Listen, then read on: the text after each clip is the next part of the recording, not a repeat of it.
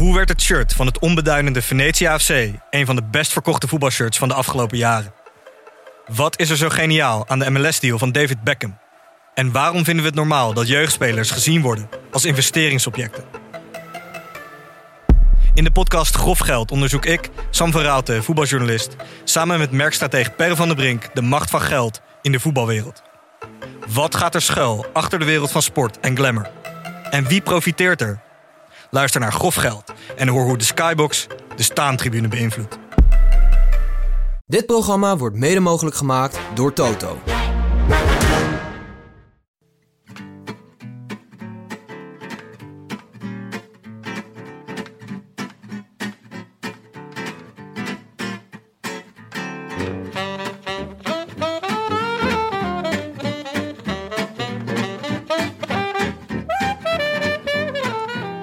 Zondagavond 25 oktober en live vanuit de Dag en Nacht Studio's in Amsterdam West is dit de Rode Lantaarn. De wielerpodcast van Het is Koers.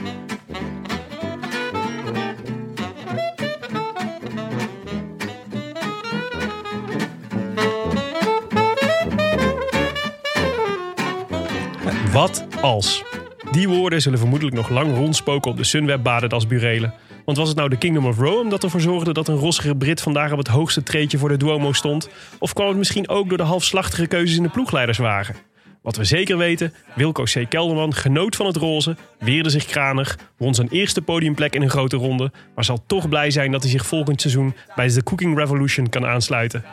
Deze Giro d'Italia zullen we toch vooral onthouden aan de hand van vier woordjes. Want een ronde die begint met een zware val van je kopman, tevens de topfavoriet, eindigen met zeven etappenzegers, de roze trui, de witte trui en het ploegenklassement, daar valt maar één conclusie over te trekken. The Empire Strikes Back. Van harte proficiat, Theo Gegenhardt. From Saturday jobs in London bike shops to riding with local clubs and behind Team Sky at the team launch. From being a Dave Raider funded rider to riding for the best under 23 team in the world with Axel Merckx in charge. From a solid start learning the ropes as a World Tour pro to getting that maiden pro victory in Italy last year. From starting this race as a worker for Geraint Thomas, tour winner and anointed leader here to a first Grand Tour stage stage win. From the Hackney marshes to the Italian Alps and now the streets of Milan, Teo Gegenhardt is going to win the Giro d'Italia. Teo Gegenhardt is going to win a Grand Tour. It's the realization of a dream. It's going to be seventh heaven with the stage wins for the Ineos Grenadiers. And the most unlikely of comeback stories has come true. I wish I could be in the south of France. In the south of France, sitting right next to you.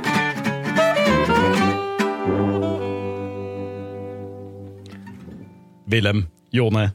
Zo zouden we toch eens over Wilco Kelderman moeten praten als hij, eh, als hij finisht. Stel je voor. Zoals Rob, Rob Hatch. Ja, Ja, Dat was vriend van de show Rob Hatch. ja. Wat, zouden, wat zouden de Babbelbelg en Karsten Kroon hebben voorbereid, denken jullie, voor als Kelderman het had geflikt? Iets over Tom Poesen denk ik. Ja, neem, ik neem nog een hapje. Bananen Susan. Ja. Ja. Maar het is toch, ik, ik vind dit toch echt geweldig. We hebben het vaker over gehad over eh, de, de, de verhouding tussen het Nederlandse commentaar en bijvoorbeeld dit Britse van Rob Hatch. Maar het is toch fantastisch hoe hij toewerkt naar, die, naar de, het moment dat Theo Gegenhardt over de streep komt. En los van zeg maar de, de literaire klasse die ervan afdruipt, het is ook gewoon uitermate kundige voorbereiding. Dat je weet dat zoiets gaat komen en dat je denkt, ik moet hier, ik moet hier een hoogtepunt van maken en naartoe praten. En het is toch een beetje ook een verwijt aan de Nederlandse commentatoren. Die maken zich er toch altijd een beetje Nou. makkelijk vanaf. Weet ik niet. Ik vind, ik vind eh, dat de Babbelbelg, die bereidt zich buitengewoon goed voor. Ja, absoluut. Weinig fout. Hij is misschien niet de beste in het voeren van een gesprek. En Karsten Kroon, ja, ik, eh ik geniet ik- echt van hem. Ik heb deze Giro van allebei genoten. Maar Ja. waar het om- over gaat is, hoe praat je toe naar een hoogtepunt? En zij, zij Ja, ja. zitten voortdurend op babbelniveau. Klopt. En dat babbelen is aangenaam. Dat kunnen wij ook. Zo babbelen. Maar valt tegen hoor. Ja, maar dat komt ook omdat we geen roomsoes hebben hier. Hè? Dat is toch Mart, de Mart. Smeets kon dit, hè? Mart Smeets kon dit. Vond ik nou. Die Ja. kon- ja, maar die kon ook wel eens zeggen. En oh, no, no, wint. Ja, dat is waar. En dan, was, het, en dan was dat het. Ja. Maar Rob Hedge is hier wel echt Zeker. fenomenaal in. Ah, dit is Vriend, een- vriend van de show, hè? Ja, Friend of the show. Maar dit is, dit is ook een reden dat ik heel vaak eh, in de edit zijn commentaar gebruik. Ik vind het echt, echt genieten. Maar ik vond dit echt eh, redelijk onovertroffen voor Ja. dit stukje. Over vrienden van de show gesproken. Ja, We hebben een gast. Liedewij van Noord is er weer. Welkom Liedewij. Dankjewel. Ben je weer even, even terug uit Italië, waar je woont? Ja, ik ben eh, heel even in Nederland, omdat er ehm 15 oktober is mijn laatste boek verschenen. Het heet eh, Alleen op avontuur en het gaat niet over wielrennen, maar over wandelen. In je eentje. Ook leuk. Is een beetje wat Kelderman gisteren deed, hè? een wandeling. ja. ik had hem eigenlijk moeten interviewen. Een Keihard. bergwandeling in je eentje. Keihard, Tim. Meteen erin. Lekker ja, gestrekt zo, been. gestrekt been. Ja. Maar hoe is het, eh, hoe is het je dorpje in Italië vergaan eh, tijdens eh, de corona-chaos van het laatste jaar? Nou, mijn dorpje, ehm, ja, we liggen zo geïsoleerd. We hadden op een gegeven moment de dokter, de dorpsdokter was, eh, was, had corona, die was positief. Eh, maar dat was van iemand uit een ander dorp. Dat wist ook iedereen. dus Ah ja. nou ja, dat was niet echt. Waar zit jouw dorp? Mijn dorp eh, zit in het Alto Monferrato. Dat is eigenlijk eh, het ehm, zuidoosten van ehm, Piemonte. Mhm. Dus het ligt op de grens met Ligurië. En Boven wat, is, Genua. wat is... Ah, boven Genua. Oké. Ja. Het is een beetje het maden van Italië. ja, zo zou je het wel kunnen noemen, maar dan echt heel erg mooi. ja, en minder NSB'ers. Waarschijnlijk. Nou, hallo, het is Italië. Dat Ah, Daar niet zo te konden ze het ook wel, hoor. Dat is wat anders dan, eh, dan, dan de NSB, hè? De NSB hebben een mooi pak. Inderdaad, ja. Ja, Liedewij, eh Italië-kenner, Peter Sagan-kenner, wielerkenner, maar ook wandelen dus. Ja, ja dat, is, dat doe ik graag. Wat is, Ik wat, waar, waar gaat je boek over? Over, ik ben toen, eh, toen ik daar ging wonen, ik woon in een, ehm, het zijn heuvels en ik woon heel dichtbij een eh, nationaal park. En dat is een heel gro- 8000 hectare, ehm, heel ruig bergachtig gebied. En toen ik daar ging wonen, toen wilde ik dat verkennen. Ik was heel benieuwd wat, hoe dat was. Dus toen ben ik daar gaan lopen, maar ik vond het eigenlijk doodeng. Ik heb geen bereik daar, je komt nooit iemand tegen. eh, heel veel aardverschuivingen als het heeft geregend. Ehm, dus toen ben ik eigenlijk, nee, dat, in twee jaar heb ik een beetje geleerd hoe je daarmee mee om moet gaan. Met die, met die nou ja, toch wel angst ook. Van wat gaat er gebeuren? Ik ben nu helemaal alleen. Wat doe ik als er iets gebeurt? En ik besefte na twee jaar eh, hoeveel ik daarin had geleerd. Dan dacht ik, nou, misschien zijn er ook nog wel andere mensen die hier tegenaan lopen. Die best wel graag in hun eentje op avontuur willen, maar die het eng vinden. En nou, dan heb ik nu wel wat tips voor. ehm, Maar oh, het is echt een eh, handboek voor jonge woudlopers. precies. voor padvinders op leeftijd. Oh ja, leuk. En eh, hoe, heet, hoe heet het boek ook weer? Sorry? Alleen op avontuur. Alleen op avontuur. Maar ben je wel, eh, ga je er nooit op de fiets op uit? Zelden. Ik, ja, ik ben, dus, ik ben dus echt een daler. En op zich woon ik wel in een, een heuvelachtig gebied. Eh, maar ja, ja, als je wil dalen, dan moet je dus bij mij ook echt wel klimmen. En eh, best wel steile, pittige klimmetjes. Ah, ja. Dus ja, Daar hou je minder van. daar hou ik minder van. Dat begrijpen wij heel goed hier, toch? Ja. Ik vind, vind het echt verschrikkelijk klimmen. Oh, ik, ik hou er wel van hoor. Ik vind dalen trouwens ook verschrikkelijk. Ik vind dalen erger dan klimmen. Maar... Ja, ik vind allebei echt verschrikkelijk. Hey, en hoe was het? ehm, eh, want wanneer ben je hier gekomen weer? De 15e, dus anderhalf week geleden. Oh, dus, toen, dus je hebt toch wel een stukje Giro in Italië meegemaakt. Ja, Hoe was het om, eh, om die Giro d'Italia tegen toch die backdrop van, eh, van corona? Want het was, er hing hier natuurlijk voortdurend zo'n soort van sfeer omheen van als het maar doorgaat. ja. En is het wel verantwoord? En kunnen we dit wel maken in Italië nu? Ik heb het idee dat dat hier misschien wel iets meer speelde dan daar, gek genoeg. Ook omdat hier eh, het aantal besmettingen eerder opliep dan in Italië. Dus de situatie hier was ernstiger. Ehm, in Italië inmiddels ook wel. Maar dat duurde, dat kwam er even een beetje achteraan. Ja, die hadden Kruiswijk nodig om eh, besmet te raken weer. Precies. Ja. Ehm, Alsjeblieft. ehm, en nou ja, de Giro is natuurlijk wel een beetje een... ehm, ja, dat, dat las je niet zomaar af, zeg maar. Dat, dat, dat is zo belangrijk en zo... Zo'n... Ja, het is, het is bijna iets heiligs. Dus dat, eh, er Ja. moet wel heel wat gebeuren, wil dat niet doorgaan in Italië. Ja, en dus ik kan me ook voorstellen dat het daardoor juist dus ook iets is wat juist moraal geeft in een, in een Zeker. tijd waarin het hoop en eh, optimisme ver te zoeken is. Zeker. En Italië, of eh, de Giro is natuurlijk altijd al de wedstrijd geweest, of het evenement in het jaar dat Italië samenbrengt. Ehm, en misschien dat die coronacrisis Italië ook wel een beetje heeft samengebracht. Want het staat natuurlijk. Maar ja, dat was ook zelfs in het begin een Noord versus Zuid verhaal. Want in het noorden was het heel erg, en in het zuiden minder. Ehm, en normaal heeft de Giro de functie om heel Italië weer een soort van één land te maken, wat dan verheugd eh, naar de Giro kijkt. Mhm. En misschien hadden ze dat dit jaar wel extra nodig om iets leuks en positiefs en moois en eh, afleiding eh, te hebben. Moeten ze niet weer eens een keer andersom doen? Want ik kan me voorstellen, het is toch altijd een beetje Noord-Italië tegen Zuid-Italië. Het is altijd finish in Milaan. Zou het niet leuk zijn om het een keer andersom te doen? Finish in eh, Palermo Napels. of in Napels. Lijkt me ook mooi. Ja, nou, van mij mag het. Ze hebben echt, ik vind het, het parcours dat ze nu hebben gemaakt wel echt heel gaaf met eh, die start. Ze zijn echt helemaal in het zuiden geweest en helemaal in het noorden. Dus het is wel echt een goede balans dit jaar tussen Noord en Zuid. Ja. En waar het dan begint en waar het dan eindigt. Ja, misschien zou het wel mooi zijn om een keer inderdaad symbolisch weer eh, in het zuiden te eindigen. Nou, het was wel schitterend toch vandaag weer met de Duomo op de achtergrond. Ja, het heeft wel iets uh, majesteitelijks. Vind je Milaan, Milaan favoriete stad? Absoluut niet. Nee, Nee? ik hou niet zo van Milaan. Oh. Wat dan? Wat wel? Rome, dat, ja, dat is echt mijn stad. Ja, toch gewoon eh, bij de Engelenburg te finishen in Rome. Ja, nou, die finish toen bij eh, die tijdrit eh, op het Colosseum, dat jaar dat Menschov won, Ja, dat vond ik ook wel eh, echt een eh, ja, onvergetelijke beelden. Ja, dat zou leuk zijn. Nou, er, zijn, er, is, er is nog heel veel wat we van je willen weten. Natuurlijk hoe je naar Nibali, eh, Nibali hebt gekeken deze Giro. En Peter Sagan natuurlijk. Want vorige keer hebben we uitgebreid over het liefdesverdriet van Sagan gepraat. De aanleiding, jij hebt natuurlijk ook een boek geschreven over Peter Sagan. Dus je bent echt een kenner. Een versteer. Maar we moeten natuurlijk even door wat eh, administratie heen voordat we over de Giro gaan praten. Want eh, het regende weer mails deze week. Jonne kijkt een beetje pips, want hij heeft geprobeerd ze allemaal te beantwoorden. Ja, het zou leuk zijn als jullie het ook een keer proberen, boys. Maar eh, goed, ik ga er wel weer voor zitten deze week. Ik vind het heel nobel en je zet door. Nee, ja, we kregen een mailtje ehm, van Mike Jansen. Ra in Overijssel. Hallo mannen, jullie 17e podcast begint met een biertje uit Bronkhorst. Het gehucht Ra. Ra ligt in Gelderland, tegen de IJssel bij Doesburg. Voor de wielerliefhebbers aan de rand van de mooie postbank. Veel succes en vooral eh, veel plezier met jullie podcast. Groetjes, Mike. Eh, en eh, hij was niet de enige, ook Jorn Slagman en Hilbert Weemstra. Wat ik weer buitengewoon mooi gevonden vind van Willem, deze namen. Die hebben dit ook gemaild. Er waren nog, eh, denk ik, al zeven anderen die ons op Twitter hier ook eh, op van op de hoogte stelden. Waaronder mensen die zelfs een foto stuurden vanuit Ra. Ja. Met de brouwerij op de achtergrond.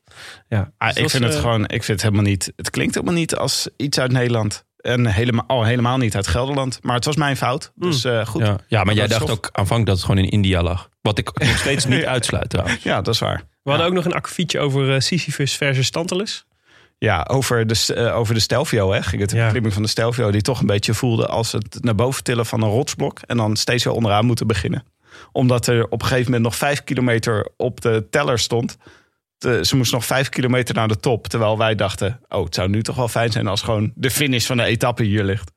Maar goed, we krijgen een mail van Willem van Ewijk. Die Ja, zet binnen een en binnen, binnen recht. een uur na publicatie van de podcast. Dat vond ik echt eh, fantastisch. Ja, want ik zei natuurlijk, eh, wat een tanteluskwelling. En zei toen gelijk, maar was het niet eh, de Sy- Sisyphus-arbeid? Nou, ik, weet, ik, ik wist het niet helemaal meer. Maar goed, Willem mailde ons. Ha Jonne, Tim en Willem. Mooie aflevering. Eens dat de beklimming van de Stelvio met Sisyphus te maken heeft. Dan hebben we het over een Sisyphus-arbeid. Waarbij je de twijfelachtige eer hebt om een rotsblok de berg op te duwen. Iedere keer als dat grote stuk bijna boven is, rolt het weer naar beneden en kan je weer opnieuw beginnen. Dat is dus Sisyphus arbeid. En dat was de Stelvio. Ja. Je kan het ook een Tantalus-kwelling noemen, zoals ik het noemde. Tantalus werd nadat hij op een banket zijn zoon als delicatesse aan de goden had geserveerd, door diezelfde goden naar de onderwereld verbannen. Hij had er dorst en honger. Het water stond aan zijn kin en het fruit hing boven zijn hoofd. Iedere keer als hij wilde drinken, trok het water zich terug. En iedere keer als hij wat druiven wilde plukken, schoten de takken omhoog. Dat is dus een Tantalus-kwelling. Zo bezien kan je dus zeggen dat de beklimming van de Stelvio Sy- Sisyphus-arbeid is. De Tantalus-kwelling werkt weer veel beter om de poging van Nibali om de Giro d'Italia nog een keer te winnen te beschrijven. Nibali denkt steeds dat hij er dichtbij is, maar iedere keer als hij van de overwinning wil proeven, ziet hij dat het halve peloton, waaronder Wilco Kelderman natuurlijk, gewoon beter is. Ja, ja, mooi. Ja, en dan, dan zegt hij achteraan, ja, we kunnen natuurlijk ook eh, hebben over Icarus. Almeida, die als Icarus ja, eh, te dicht bij de zon vloog. Zijn vleugels smelten. Ja. Dan dondert hij naar beneden. Mooi. Dankjewel Willem. Zeker. Mooi. Uitstekende rectificatie weer. Ja, uitstekende rectificatie. Jongens, een natje. Ik heb hier een eh, houten kistje op tafel staan. en daar staat heel groot spijkers met koppen op.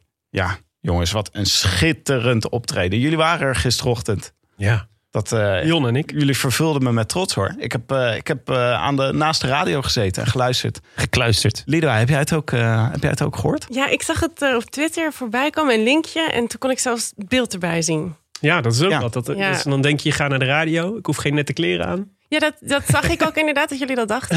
Dat viel meteen op. Wat vond je van het optreden? Nou, ik, ik heb. ehm, ik, ik was eigenlijk ook de etappe aan het kijken, volgens mij op dat moment. Dus ik wilde het eigenlijk dat optreden niet zien, want de etappe was interessant. Maar ik dacht, ja, ik moet toch een beetje weten wat jullie hebben gedaan de afgelopen dagen. Dat ik hier wel een beetje ja, goed Ja. voorbereid aan tafel kom te zitten. Ik snap het. Maar ja, ik heb het toch afgekeken, ondanks dat er ook veel wielrennen op tv was. Dus dat, eh, Dat lijkt me een goed teken. ja, Ja. een compliment. Nou, het was wel een beetje glad ijs hè, waar jullie op gaven. Want het ging over eh, Wilco C. Kelderman. Ja. En over de trots waarmee wij eh, natuurlijk de Copernicaanse wending hebben eh, door, doorgaan. Mhm. En eh, Thijs Zonneveld zat er ook. Die ook die Copernicaanse wending had doorgemaakt. Ja, dus het was al mooi dat er een beweging was. Mhm. Maar het was ook, je merkte gewoon dat er spanning in de lucht hing. Want ja, het was nog niet gedaan. Zou die middag gaan gebeuren? Hebben jullie, hebben jullie genoten van eh de gasten zijn daar? Ja, ik vond het erg leuk. Was eh, ja, leuk om te zien. Eh, ja, ik vond dat er. ehm, ik vond wel veel mensen. Gewoon niet. Ja, de, de- gewoon heel veel mensen om zo'n aflevering te maken. Ja, dat is echt... Oh, zou gewoon aan, zeg maar, aan redactie. zo. Ja, Ja. weet je, wij doen dit met z'n drieën. ja. Nou, eh, niet om onszelf heel erg op de borst te kloppen, maar ja, doen ongeveer hetzelfde. Heb ik het idee? Gewoon, ja, je maakt, ja, je, je neemt audio op en hè? Praat alleen wat langzamer dan Dolf Jansen. Maar verder is Ja. het precies hetzelfde. Dat vond Ja, ik een inderdaad. mooie clash der cultuur hoor. Vooral eh, de, het enige uiterste eh, van het spectrum was eh, Jonne. En de andere kant was eh, Dolf Jansen. Dat was zo'n mooie... Het was het enige wat ik me van tevoren had voorgenomen. Laat je niet opjagen door Dolf Jansen. Want ik, kan- ik kan me altijd heel snel soort als een chameleon me aanpassen aan het spreektempo. Maar bij Dolf Jansen is dat echt niet te doen. Ik Nee. dacht altijd rustig blijven, rustig blijven. Ja. Maar ik vond het vooral leuk. Ik luisterde vroeger altijd naar Spijkers met Koppen. Ja. Dat is echt al twintig jaar geleden of zo. Maar, eh, maar ehm, dus het was wel leuk om, een keer, eh, om dan een keer echt in die show te zitten. En het was, bleek dus ook nog een van de laatste afleveringen met Felix Murders. ja, aardig vent. Dus eh, dat hebben we, ja, een hele aardig vent. Dus dat hebben we toch ook maar mooi, hebben we toch ook maar mooi gedaan. Jullie hebben niet, dus het is een bucketlist, ding, buck- bucketlist dingetje. Wat, me, wat ik jammer vond was, ze maken altijd grapjes over dat Felix Murder zo oud is. Ja. Dus ik dacht, er komt vast een Nairo Quintana grapje. Ja, ik had er echt nog eentje. Je had me getipt van tevoren dat dat, dat, dat de usance is bij Spijkers met Kop. Dus ik had er eentje voorbereid. Maar ja, ik kreeg geen tijd. Is toch zielig? Je gaat toch niet zo'n oude man pesten? Waarom niet? Bedoel je Eh, Quintana bedoel je- of bedoel je Felix Murders? Quintana natuurlijk. Ja, precies. Oké, laten we hem openmaken jongens. Wat, eh, wat voor wijn hebben jullie gekregen? Ja, eh, het is een merlotje. Een, een yes. Hallo Merlot. Een merlotje. Zo, lekker hè? I will do anything but I won't drink fucking Merlot. Ja, een mooie sideways referentie die jij daar maakt. Gooit hij zo'n zo'n emmer met Merlot over zijn hoofd. Ja, Dat hij boos is. dat snap ik wel. Nou, als je dit maar laat, want eh, het is wel... Nee, de- ik ben benieuwd wat voor wijntje het is. Ik, ik ben altijd wel- licht wantrouwig van wijn met schroefdoppen. Maar ehm, Nou, dat is toch, dat is toch ook wel... eh, ja, dat klopt. Dus ik wil dat is- erachteraan... vind ik echt onzin. Ja, dat wilde ik erachteraan zeggen. Dat dat, dat, dat, eh, dat is, echt achterhaald. is mijn probleem, is achterhaald. Want alle Fransen drinken zelfs gewoon wijn uit, eh, Pakken. Ja, uit, uit, uit pakken en uit jerrycans. Niet. Ja, Echt? ja, Dat vind ik dan wel weer heel... eh, ja, dus de schroefdop zegt niks over de kwaliteit. Maar ik ben benieuwd. dat, dat kan volle hoor, Tim. Het is echt een gigantisch glas. Ja, maar je zit met een gin tonic glas voor je, voor je neus. Dus ik Ja, dacht, dat bedoel ik. Hij kan een beetje stuk nog. Ja, Maar we hebben wel wat te verwerken. Dus het is misschien wel goed dat we hem inschenken. Ja. Maar zullen we wel proosten? ja toch op de derde plek van Wilco dan maar. Wilco C. Wilke Ja. C. Proost. Cheers Proost. jongens. Even verwarring aan tafel. Oké, de tijdrit. Laten we het eerst over de tijdrit van vandaag hebben. We gaan gewoon, we zoomen langzaam uit. Ja, nou ja, misschien moeten we dus even het, eh, even het veld voor, eh, voor, eh, voor de tijdrit van vandaag. Dus we hadden um, ja, een bizarre situatie. Volgens mij nog nooit voorgekomen in, in welke grote ronde dan ook. Namelijk dat de nummers 1 en 2 op de dag voor de, de voorlaatste dag van de grote ronde exact gelijk stonden nul seconden verschil.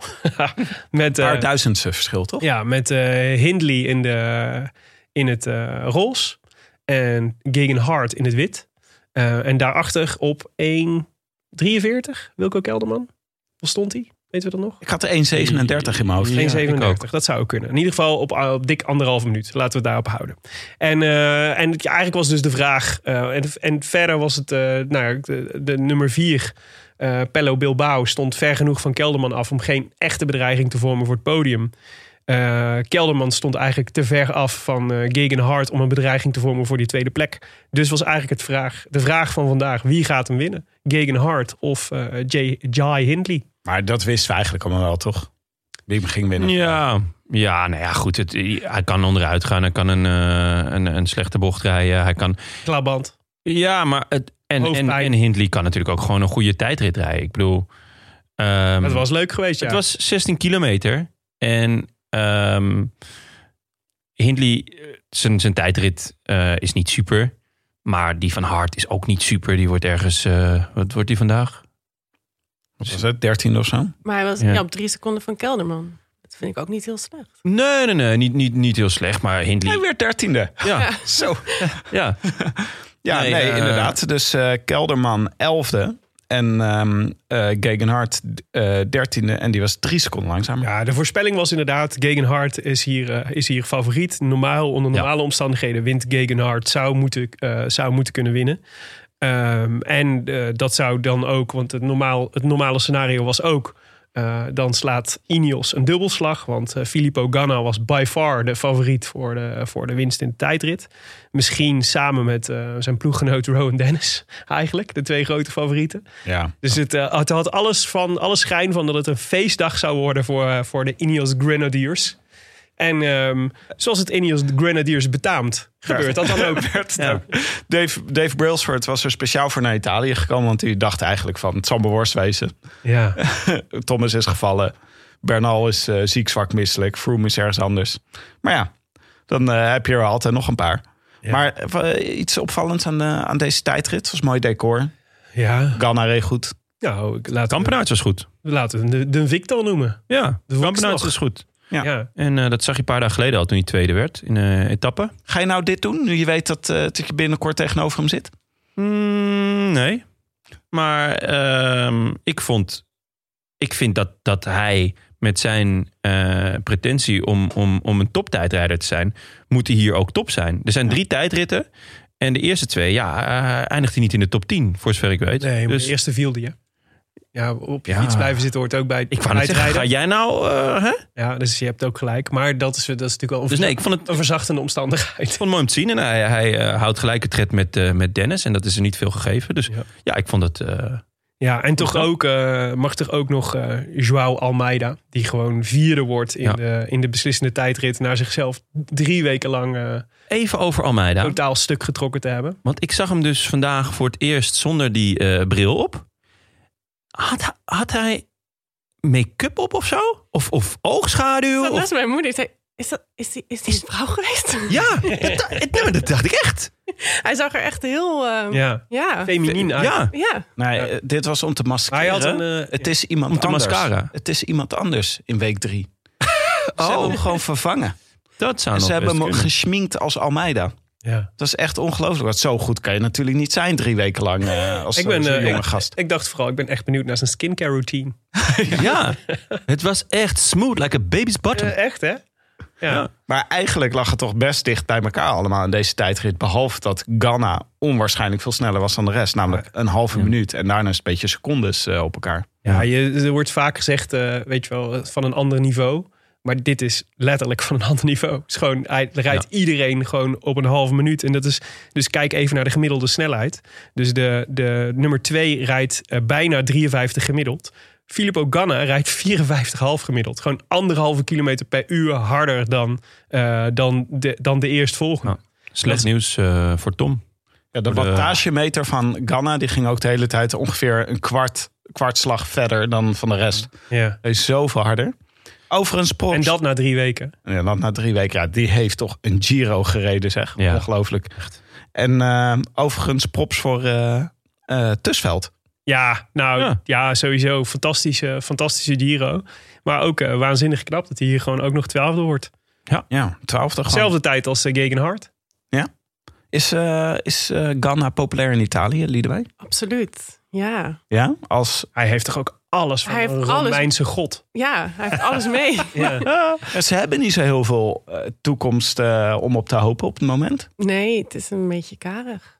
Dus dan is Ganna, houden ze... Kan, ja, natuurlijk. Er wint ontzettend veel en hij ziet er ook nog heel goed uit. Daar houden ze ook heel erg van in Italië. Hij ziet er echt goed uit. Ja. is echt een mooie man. Ja. Een soort Almeida, maar dan mannelijk. Ja, nee, maar het is een beetje wat je met, met de Dumoulin is, was natuurlijk ook al eh, Il Bello. Ja. Maar Ganna is echt nog een klasje, klasse eh, omhoog. Nou, en voor de Italianen natuurlijk nog, nog geliefder, want die is ook nog Italiaans. Dus ze hebben nu eigenlijk hun eigen Dumoulin gevonden. Oh ja. ja. Hij, eh, voor, de, voor de Olympische ambities van Dumoulin is dit wel een, eh, een definitieve knauw, toch? Ja, en definitief wil ik nog niet zeggen. Je weet nooit wat er met Ganna gebeurt in de tussentijd. Maar het is wel... eh, ja, hij is echt hij is natuurlijk een hu- huishoog favoriet voor elke tijdrit in de komende drie jaar. Ja, nou nog Ja. wel langer denk ik. Hij is, niet, hij is niet zo heel oud, toch? Hij is 24? Ja, nou ja, ja, ja echt, eh, echt another level. Ja, ja, ik ben benieuwd hoe hij het gedaan had. Bijvoorbeeld in die slottijdrit van de Tour tegen Pogacar. Mm. Dus dan bergop. Ja, dat is wel zes, andere- zes kilometer klimmen is wel heel lang voor hem. Ja, maar, goed, hij, hij- kon, hij heeft- hij kon ook heel goed klopt. klimmen, deze Ja. Giro. Nee, dat, dat, is, eh, dat zeker. Ik ben benieuwd of hij zich... eh, volgens mij hebben we het daar al een keer over gehad. eh, wij tweeën in onze aflevering. Eh, of hij... Willem ehm, ja, naar Willem. Eh, of hij ook eh, eh, zijn volgende stap gaat maken naar koersjes van een week. Dus eh, de Ronde van Zwitserland en zo met één à twee tijdritjes erin.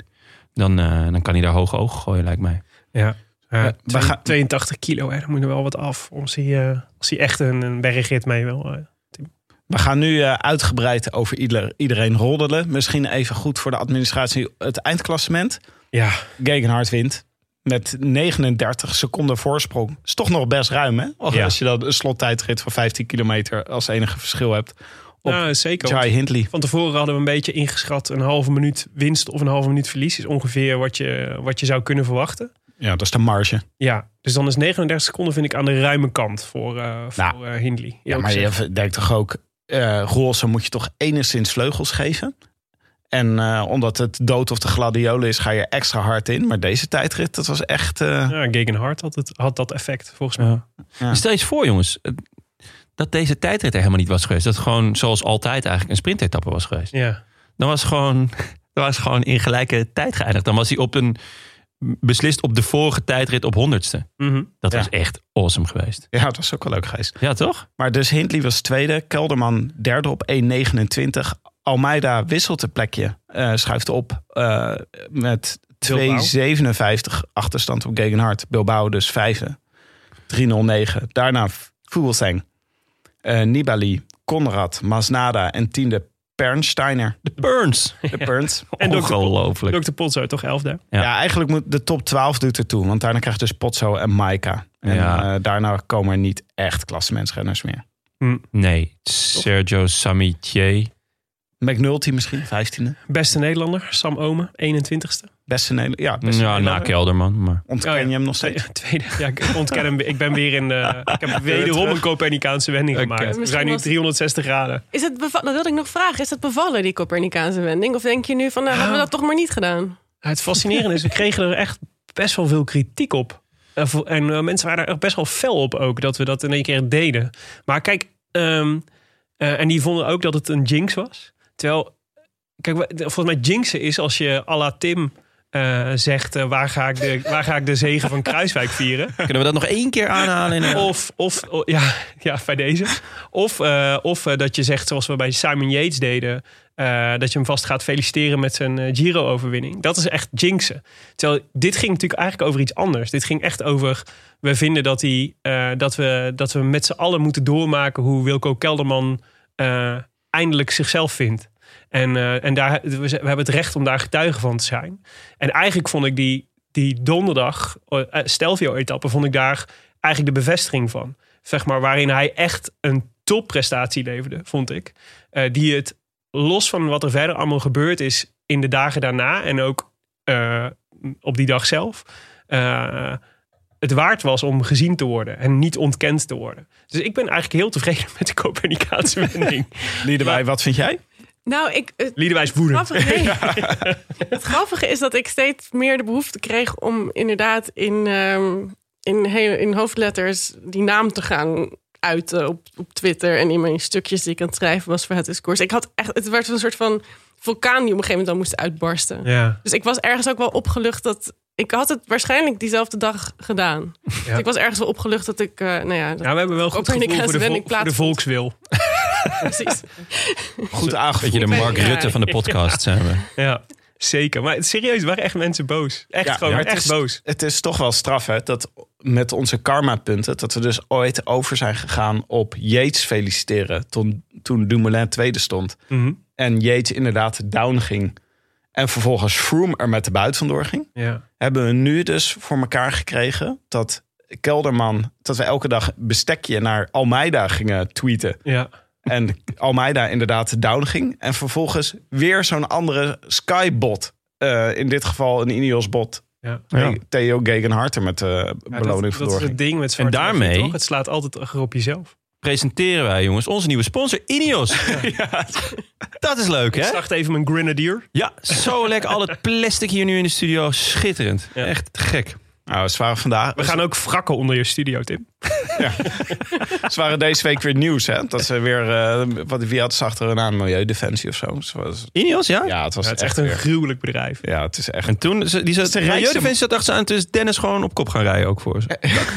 het is de rijkste man van Engeland, hè? Die eh, eigenaar van Ineos. Ja. Ja? Ja, dus Het is dat ze Dylan van Baarle heel veel geld geven om voor ze te fietsen. Anders waren we echt eh, een anti-beweging gestart.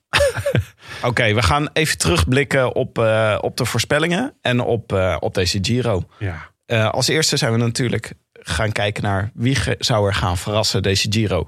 Wat ons spontaan een, eh, een persoonlijkheidscrisis gaf. Nee, een filosofische crisis. Eh, want ja, is het een verrassing als wij zeggen dat het een verrassing gaat zijn, hè Jonne? Ja, zeker. Ja, dat, is, Ja. dat is een ingewikkelde kwestie. Ja. Wij noemden Vlaashoff. Nou ja, dat is... Nou ja, die heeft wel verrast. Ja. Verrassend genoeg eh, rijdt hij nu de Vuelta. Ja, en verrassend genoeg valt hij daar ook alweer tegen. Ja, Dat is echt voor het eerst dat we, Hij zit gewoon vol met verrassingen eigenlijk. dat is voor, voor het eerst dat we een renner in een voorbeschouwing noemen die, die bij de nabeschouwing alweer in een volgende ronde aan het tegenvallen is. Ja, maar dat is een leuk detail. Vlaasov betekent ook in het Russisch verrassing. Oh ja? Nee, is niet waar. Oh, ik dacht tegenvallen. Ik had hem getipt als Giro-winnaar. Nou, dat is echt super gegaan. Hij stond geloof ik na twee dagen stond hij kotsend langs de kant van de weg. Ja. Pijn in zijn buik en is afgestapt. ja. En eh, we noemden ook Fausto Masnada. Is je nog- natuurlijk het hoogtepunt geweest Nou, daar, heb je een, een carrière. Italiaans talentje, Masnada. Ja, Ja. klopt. Ja. Is In de, in, de, in de dorre woestijn is toch her en der een klein kaktusje dat Masnada. Ik vond het ook wel een mooi Italiaans eh, gedrag dat hij zich eh, dat hij niet wilde knechten. Ja. Zo, dat, heb je die tweets gezien achteraf? Wat dan? Nee, wat dan? Nou, ehm, na die er was een foto van. Nee, Masnada had iets gepost over dat hij eh, alles had gegeven voor het team. En eh, heel hard zijn best had gedaan om, eh, om bij zijn kopman te blijven. Zoiets had gedaan, want hij kon. Daar kwam het op neer. Mhm. En dat had, dat had Almeida weer geretweet met daarbij. Dat hij heel erg dankbaar was aan al zijn ploeggenoten voor al het werk dat ze hadden gedaan. En dat het zonder hen echt niet was. Met een foto waarop ze elkaar omhelsden ook. Oh, Lefevre. Wauw. Lefevre had even boos de telefoon gepakt Ja, en gezegd... is duidelijk, ja. Dit is wat jullie gaan doen. Ja, ik denk eigenlijk dat Lefevre gewoon de, de inlogaccounts van al zijn renners heeft. En dat gewoon zelf doet dan voor ze. Ja, maar Dat denk ik ook. ja. heeft hij wel de inlog-account van zijn eigen account ook? Want hij deelt nog wel wat dubieuze likes uit eh, naar het schijnt. Hoezo? Wat dan, Jonne? Ja, eh, ehm, zo- moet, ga ik dit vertellen? Ah, nee, dus een tipje voor alle luisteraars om gewoon even bij de Vind ik Leuks van, eh van eh, Padlef te kijken. Ja, Dan kom je het een en ander aan boeiend materiaal tegen wat eh, Padlef wel leuk vindt. een paar warme moeders. Ja. En eh, maar Tim, jij, eh, jou moeten we toch wel complimenteren. Want jij noemde Brandon McNulty. En eh, ondanks dat het eh, Ja. in de, uiteindelijk in de derde week niet, eh, niet denderend eh, is afgelopen. Op een gegeven moment werd hij zelfs nog door mensen genoemd als een outsider voor de Giro-overwinning. Zover is het niet gekomen. Maar hij heeft toch een tijdje heel verrassend gepresteerd. Nou, maar mijn enige, eh, het enige wat ik had om aan vast te houden... was dat McNulty al wel eens eerder op Sicilië goed had gereden. Nou, dat heeft hij weer gedaan. nou ja, en hij heeft echt eh, een paar keer kort, kort, eh, kort gereden ook in de, in de daguitslagen. Een keertje tweede, een keertje derde. Kan goed tijdrijden ook. Ja, dus eh, ik vind het wel een leuk talentje voor, om in de gaten te houden. Hij kan wel wat skincare tips gebruiken van Almeida. Ja, Ja, is, het, eh, misschien aan elkaar koppelen. is, dat, is hij pokdalig, ja? Beetje pokdalig. Oh, dat, dat wakkert wel altijd geruchten aan, hè? Maar wie Het was... gerucht is meer jullie ding, maar eh dopinggerucht althans. Oh ja? Dus, Is dat- eh, Word je pokdalig van EPO?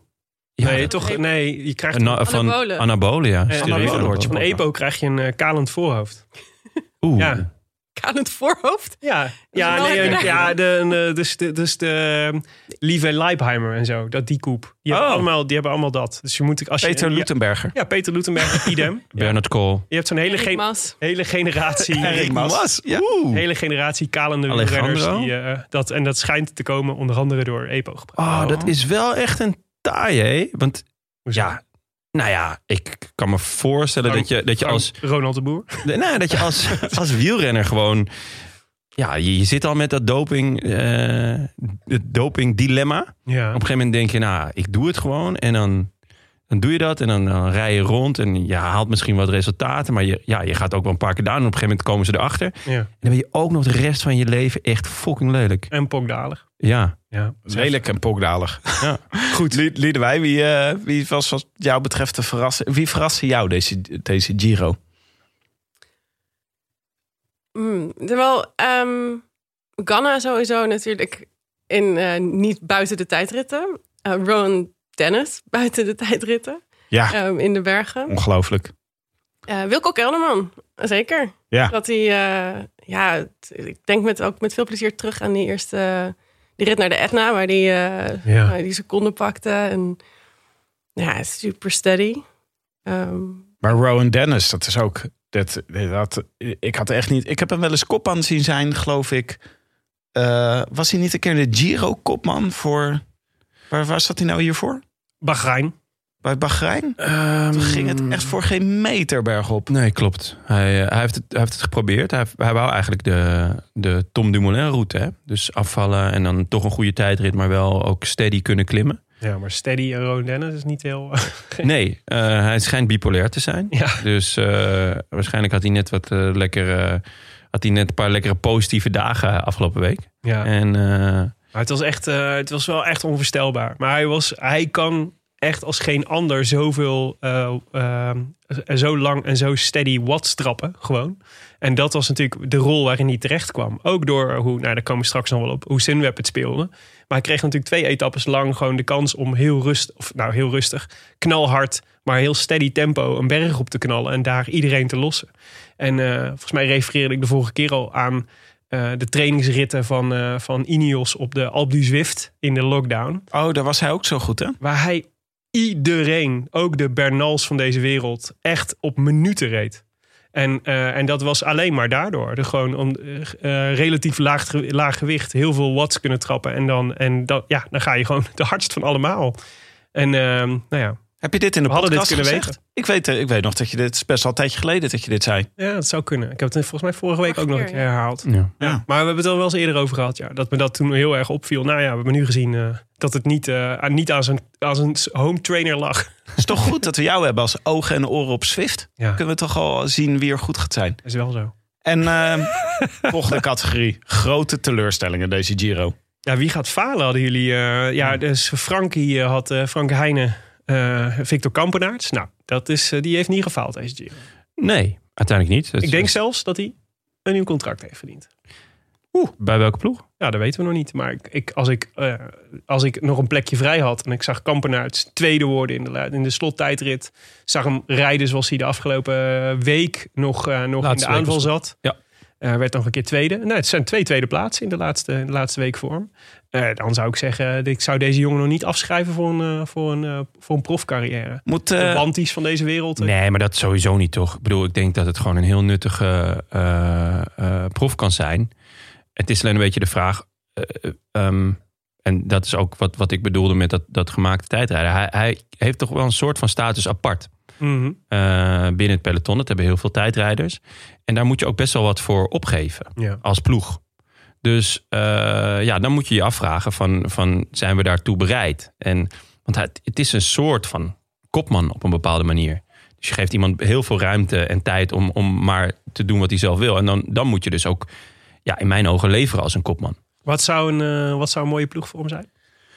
Eh Quickstep.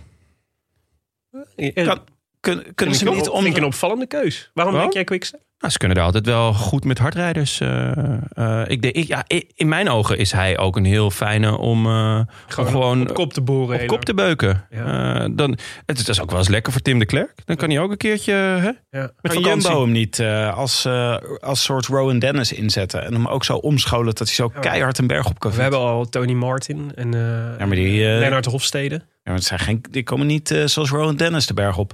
Nee, maar, maar hij ook, Kampenaerts ook niet, nee. vrees ik. Nee, Hij is het lijf van een sprinter, man. Kampenaerts. Maar goed, we gaan hem uitgebreid spreken. Maar Kampenaerts viel niet tegen.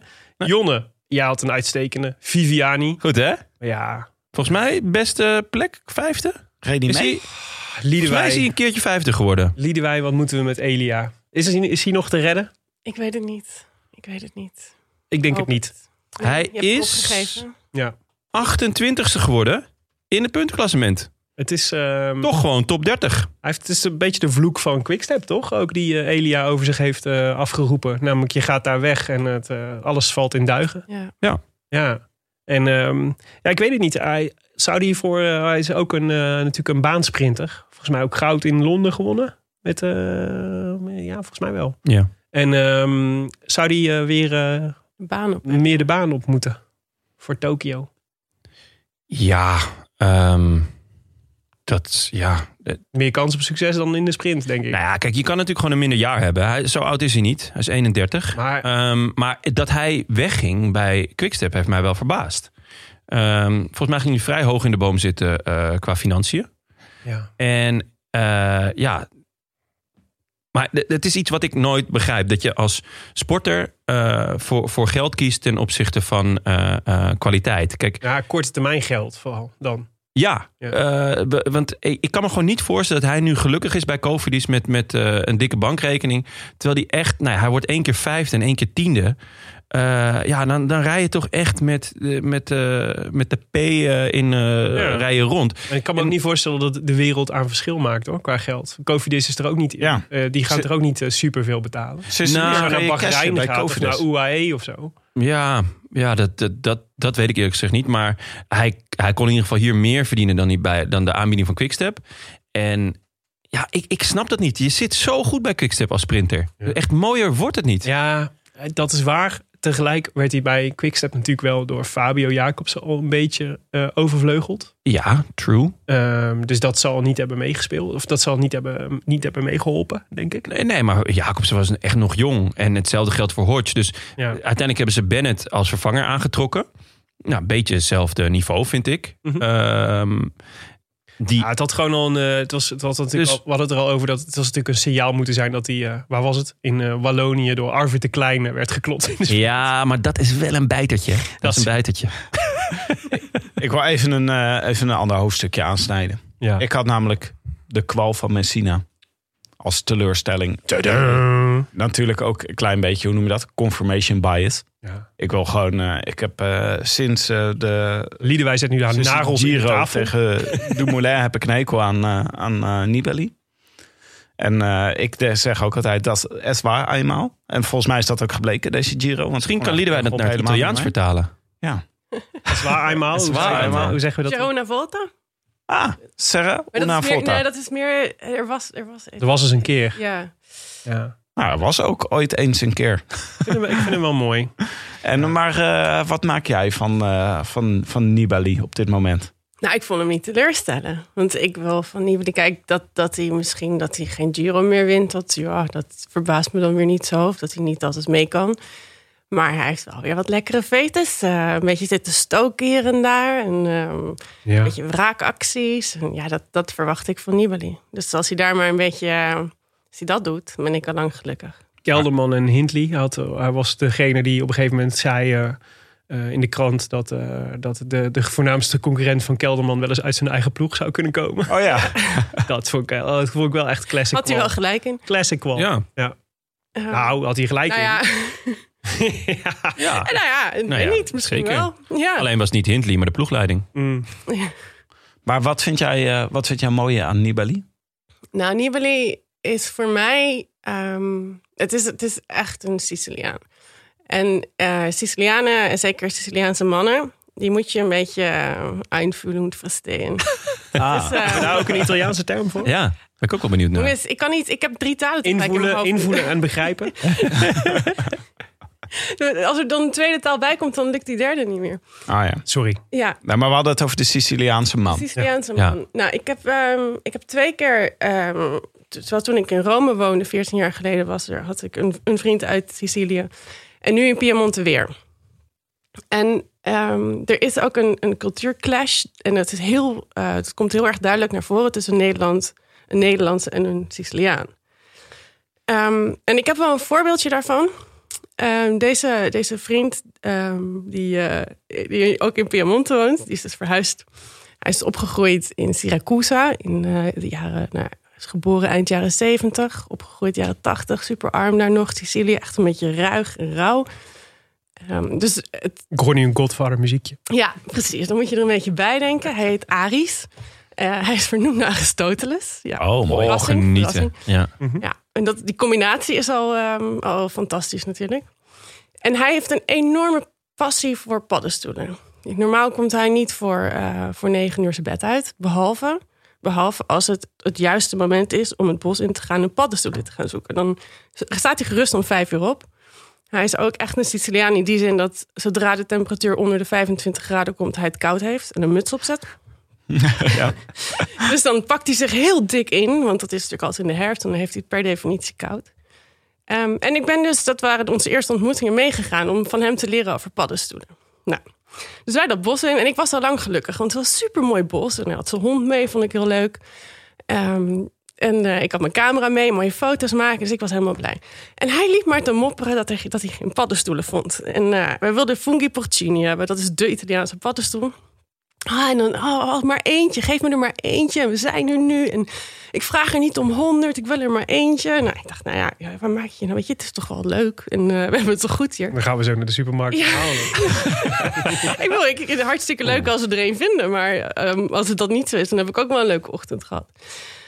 Maar goed, ik dacht, oké, ik laat het maar een beetje. Nou, tweede keer dat we gingen, eh zelfde verhaal. Ah ja, en ja, maar klagen, jongen. En, oh, ja, en ik heb niet eens een paddenstoel gevonden. Ik wil er maar eentje. Ik vraag er niet om duizend, ik wil er maar eentje. Kom op één fungo porcino. En ik dacht, ah, ik weet niet wat het is. En ik wilde eigenlijk daarna niet meer met hem. Want ik vond het zo ongezellig. En hij liep alleen maar zo te mekkeren over dat we geen paddenstoelen vonden. Nou, derde keer, nou, was dacht, dat is voor het laatst. Ga ik nu mee. Hij begon weer met datzelfde verhaal. Ik werd boos gewoon. Ik kon gewoon niet meer. Ik zei, wat loop je nou te zeuren, man? Weet je, het is toch goed? Weet je, het is een mooie ochtend. We lopen hier door het bos. We hebben een paar paddenstoelen gevonden. Het is niet die gewenste, gewilde fungo porcini, maar je, je kan, je kan koken. Ehm, en toen, toen zei hij, ja, maar weet je wat het is? Als ik hier met jou door dat bos loop, dan voel ik me als man tekortschieten als ik geen paddenstoel voor jou vind. Ah, ja, ja. Ah. Nou ja, en toen dacht ik, oh, kijk, dat had ik natuurlijk helemaal niet aangevoeld. Ik had echt geen idee dat dat het issue was. Ja. Um, maar dat was het, zijn Siciliaanse eergevoel als man. Dus zodra, zodra hij dus niet datgene voor elkaar kreeg waar hij mij beloofd had, of waar hij mij voor meegenomen had, voelde hij zich volledig tekortschieten als man. Dus deze Giro was eigenlijk de Giro waarin Vincenzo Nibali vergeefs op zoek was naar paddenstoelen. Misschien wel, maar je merkt dat aan Nibali ook altijd. Zodra iemand um, zijn eer aantast, op welke manier, het kan iets heel klein zijn, waar wij van denken, nou, maakt niet uit. En dat, doet, dat weet je, dan Ja. vind je geen paddenstoel. Ja, toch een leuke ochtend. En bij Nibali blijft dat zitten. En dat gaat groeien en dat wordt een wrok en dat wordt rancune. En dat gaat hij uiten en dan gaat hij aanvallen op het moment dat jij staat te pissen. En, Ja. ja, en dat is voor mij echt een Siciliaanse man. Dus als je dat een beetje zo ziet, dan vind ik het alleen maar prachtig om hem zo... Dus Vogelsang. Dus hoe werkt het dan? Eh Vogelsang die, was, die zat bij hem in de ploeg. Die, wilde, die was knecht van Nibali op een gegeven moment. En volgens Vogelsang zelf is Nibali pissig... omdat Vogelsang nu hem uitdaagt... terwijl hij eerst zijn knecht was. Is dat dan typisch Siciliaans? Ja, misschien wel. Dat, ja, Nibali... En dat is, weet je, het grappige is dat eh, in Italië wordt altijd over Nibali gezegd dat hij zo bescheiden is. Oh, nou, Het is, het is zo'n bescheiden man. En, ehm, en dat beeld hebben wij natuurlijk helemaal niet. de- de- maar het is gewoon een bescheiden man met een enorm... Dat je, die gewoon een hele lange tenen heeft. En bescheiden met een enorm ego. En waarschijnlijk heeft Kelderman dan zoiets nuchters gezegd, zoals Willem net zei: van nou, dan gaan we toch even naar de supermarkt. Ja, maar dit, dit vind ik dus een interessant, ja, maar dit is een interessant gedachte-experiment. gewoon even. eh, De situatie waarin Wilco Kelderman zich op een gegeven moment bevond... eh, en het relativeringsvermogen dat hij zelfs aan de finish nog had, zeg maar. Moet je je voorstellen als Vincenzo Nibali in deze situatie had gezeten. Ja, no way. Dit had nooit gebeurd. Nee, toch? Nee, natuurlijk niet. Nou ja, en daarom zeg ik, kijk, ik, ik, het doet mij pijn als jullie hem de kwal noemen. Want stel je voor dat je een peloton hebt zonder Nibali met alleen maar keldermans. Één kelderman is hartstikke leuk. Ja. Maar je moet er ook Nibali's bij hebben om Tuurlijk. een beetje dat, Maar het dat is een- Maar het is een fantastische renner en een, ge- een nog geweldiger personage in het, in het peloton natuurlijk. Dus het is niet per se beledigend. Nee, en ik, ik ben ook... Misschien hooguit voor Tim. Ja, nee, Tim is echt een anti. Eh, ik ben groot fan, maar het is ook inderdaad de, de, de person you love to hate. Ja. Toch? Ja, nou, maar absoluut. Maar het is ook altijd leuk aan Nibali... is dat hij altijd het beste is als de rest eh pech heeft.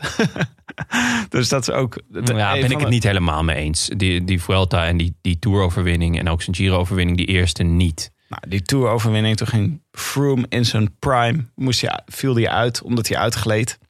En dan wint Nibali. Dat is ja, de, Froome, en, eh, Froome en Contador. Maar ja, ik ben heel erg benieuwd eh, hoe, hoe die Tour was verlopen. Ik bedoel, hij wint hem wel gewoon met zeven minuten op, op voor op de nummer twee, die Tour. Ja, dat, dat had ik Fro- Froome en Contador nog wel willen zien doen. En hoe hij daar over die, over die kasseien eh, ramde, dat was ook gewoon puur kwaliteit. Echt vintage Nibali vond ik Ja. dat. Ja. Zeker, maar ik, ik vind wel, ik ben, ben met je eens. ehm, eh, de, de, de dingen die hij doet om toch nog te winnen en de, de vuurtjes die hij stookt en weet ik wat. Ja, Maar eh, op de fiets was het wel echt kleurloos. Maar echt kleurloos. Ja. Ik bedoel, zijn beste resultaat, een achtste plek denk ik. ja. Zevende plek. Hij is één keer zevende geworden op de Etna. Hij wordt uiteindelijk zevende, eh, ook in het eindklassement. Maar er was niet één Nibaliaanse aanval. Nee, nee. nee. Zelfs, niet, e- zelfs de, de wrok dreef hem nog niet genoeg op om, eh, Nee. om eh, het verschil te kunnen maken. Dus ik moet wel zeggen dat ik, dat ik naar Tim toe ga van Es war eenmaal. Ja, die, die neiging heb ik ook wel. Ja. Maar ik hoop wel dat hij nog een paar jaar blijft fietsen en, en dit soort vetetjes blijft, eh, blijft creëren. Want hij is Ja. echt wel een van de weinigen die dit soort dingen doet de hele tijd. Weet je, Ja. dat je gewoon alles over hebt om, om te winnen en voortdurend bezig bent met soort schemes en plotten en zo. Ja. In dat opzicht lijkt hij het meest op ons. Misschien verrast, Misschien verrast Theo Gegenhart ons ook nog wel. Dat dat ook een ontzettende bloedzuiger blijkt te zijn. Ja, dat zou Ja. Dat dat zou toch ook leuk zijn? Hey, jullie, hadden, jullie hadden de, drie, eh, de, de, de top drie's voorspeld. Eh, ik Ja. ook, maar op afstand. Ehm, Oh, je neemt nu al afstand? Vind ik heel nou, makkelijk. Willem. Nee, ja, kijk, het nee. was echt een slagveld als je kijkt naar de top drie. Want iedereen Thomas, iedereen Yates. De enige die... Ja, Kruiswijk werd ook nog her en der genoemd. Ja, maar de die zijn- enige Ja. Die in de buurt kwam. Vlaashoff, die had ik als nummer één. de enige die een beetje in de buurt kwam was Willem. Die er niet was. Die gewoon Kelderman. Maar wat ik, wat ik er interessant aan vind... is dat jij meer kans zag in Kelderman dan in Kruiswijk. ja, klopt. Wat, eh, wat, was, eh, wat was je Nou, argumentatie daarvoor? de, de, de argumentatie was dat ehm, Kelderman natuurlijk eigenlijk eh, een type renner is dat optimaal profiteert van een, van een seizoen lang zonder koersen. Want dat zijn namelijk nul kansen om te vallen. dus, en eh, wat zijn grote probleem was natuurlijk dat hij altijd eigenlijk soort gemankeerd naar een grote ronde toe ging. En altijd met de hoop van zal hij het redden of om op tijd fit te zijn of niet. En komt hij, rijdt hij zich dan in de tweede week in vorm om nog een klassement te kunnen rijden. En nu was eigenlijk voor het eerst in tijden dat ik me kon herinneren in ieder geval, dat Kelderman eigenlijk ehm, eh, fit en eh, eh, met, een, met een goed gemoed een eh, grote ronde kon betreden. En ik dacht, ja, als hij dat kan en ook gezien de, de, de concurrentie, dan maakt hij gewoon een kans. Sterker nog, ik had hem als tweede hier in de, mijn voorspelling gezet. Maar ik had gewoon een bedje staan op, op Wilco Kelderman als, als winnaar van de Giro. How much?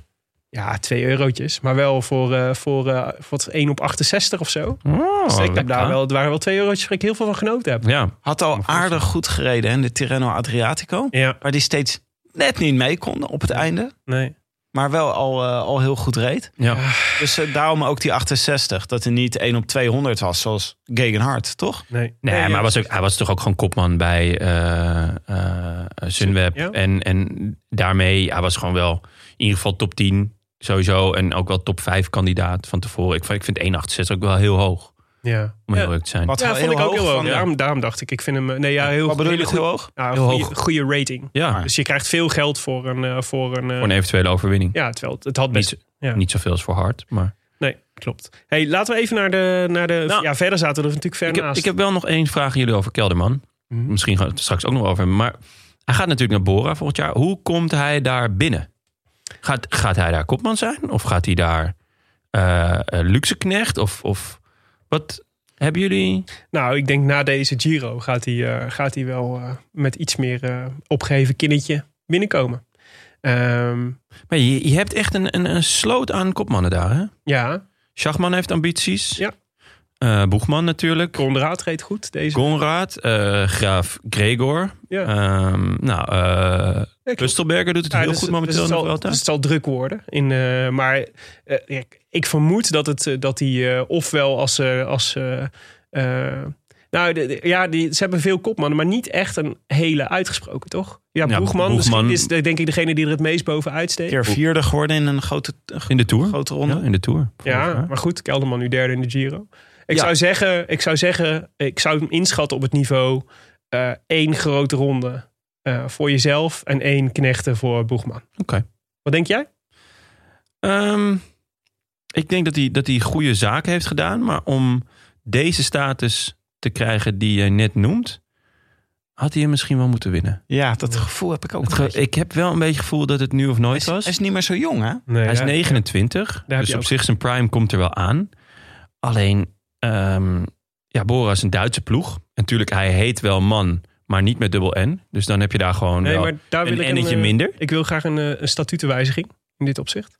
Ehm, na- ook na alles wat er gebeurd is in Ja. Team Sunweb. Ik stel voor dat het niet alleen meer Wilco C. Kelderman eh, noemen met een C, maar dat we er ook een N'tje aan vastplakken van Ja? nu. Dus dat Bij de deze. officiële naam nu Wilco C. Kelderman, Kelderman. Kelderman is. Kelderman. Ja, oké. Nou, dan in dat wacht geval... even, kun je dat eh, afhameren, Tim? Als, eh, Ja, we nemen het op in de statuten. We gaan over stemmen. en dan, eh, ik neem aan dat het wel doorkomt. Ja, ik ben voor. Want dan, dan heeft hij wel die status. Dan denk, ik wel... ook. Dat dat maar dan, dan komt hij bij de Schachmans en de, eh, de Pustelbergers en de... nou ja, noem ze maar op. Maar dit podium, want laten we overgaan tot de conclusies over deze Giro. Dit Ja. podium. Mhm. Theo Gegenhardt. ehm Jai Hindley. Ja. Wilco C. Kelderman. Liedewij, wat vind je van dit? Wat vind je, vind je dit een mooi podium? Ja, ik kan natuurlijk niet, niet anders zeggen omdat Wilco Kelderman op het podium staat. Dus dan is het per definitie een mooi podium. Maar is het een... Maar ik vraag me natuurlijk wel af wat er gebeurd zou zijn als niet ehm, en Thomas en Kruiswijk en Yates na de eerste week waren afgevallen. Ja. Maar is, vind, vind je het een mooie reflectie van hoe deze Giro is geweest? Nou, het is meer een reflectie van hoe dit jaar is geweest, denk ik. Een- Totaal onvoorspelbaar, eh, met veel jonge renners. Ja. Ehm, ja, wie dit had voorspeld? ja, niemand. nee. Nee. Nee, dit, eh, ja, dus, nee, letterlijk. Dus, want we hebben natuurlijk in de, in de voorspelbokaal... vragen we altijd aan mensen om het podium te voorspellen. Ja, zeg ik niet, nie- niemand komt in de buurt. Nee. Dus volgens mij is Theo Gegenhardt nul keer genoemd. Ja. Ook niet zo gek natuurlijk als Thomas de kopman is eigenlijk. Die, eh, en eh, Die ook echt goed was trouwens. Ja, ja, maar ja, je ziet maar wat er kan gebeuren. Ja, het is een reflectie van een gek, van een gek wielerjaar. Dat denk ik ook. We noemden Theo Gegenhardt in de voorbereiding nog even als outsider. Maar alleen vanwege zijn eh, voorliefde voor Arsenal. Ja. Dat had niks met zijn prestaties te maken. Nee. Hij wist je dat hij... eh, hij is heel lang Gunnar Saurus geweest, hè? Ja, tot aan vorige week. Dat was echt een vlak Wordt hij- voor de Giro. Wordt hij nu betaald door Eusiel? Ja. Oh, Ja. schappelijk. Hij hoefde vlak voor deze Giro hoeft hij niet meer wekelijks in dat pak te verschijnen. En ineens En rijdt dus hij kon zo. hij, had hij tijd over om te trainen. Hij is wel goed afgevallen dan, want eh, hij was echt eh, flink nog tot vorige week. Maar hij komt dus uit Londen. Vanuit, eh, hij woonde vlakbij London Fields. Daar is hij opgegroeid in Londen. Dat is echt East London. En dat is echt een beetje. Nou, ja, eh, het was altijd dodgy. Het is nu heel erg hip. Mm. Maar het is wel echt een bijzonder gebied om als wielrenner in op te groeien. Dat is echt totaal anders dan. eh eh, wielrennen is natuurlijk altijd een beetje gewoon een boer, boerensport. Maar vergelijk het eens met een Nederlandse wijk in een stad. Maar het is echt Amsterdam Noord, Oh ja. waarin je opgroeit. Daar kan je mooi fietsen hoor.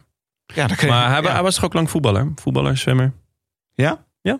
Oh, ook nog. Zoals eh Evenepoel. Hij was een goed... Heeft hij bij PSV gespeeld?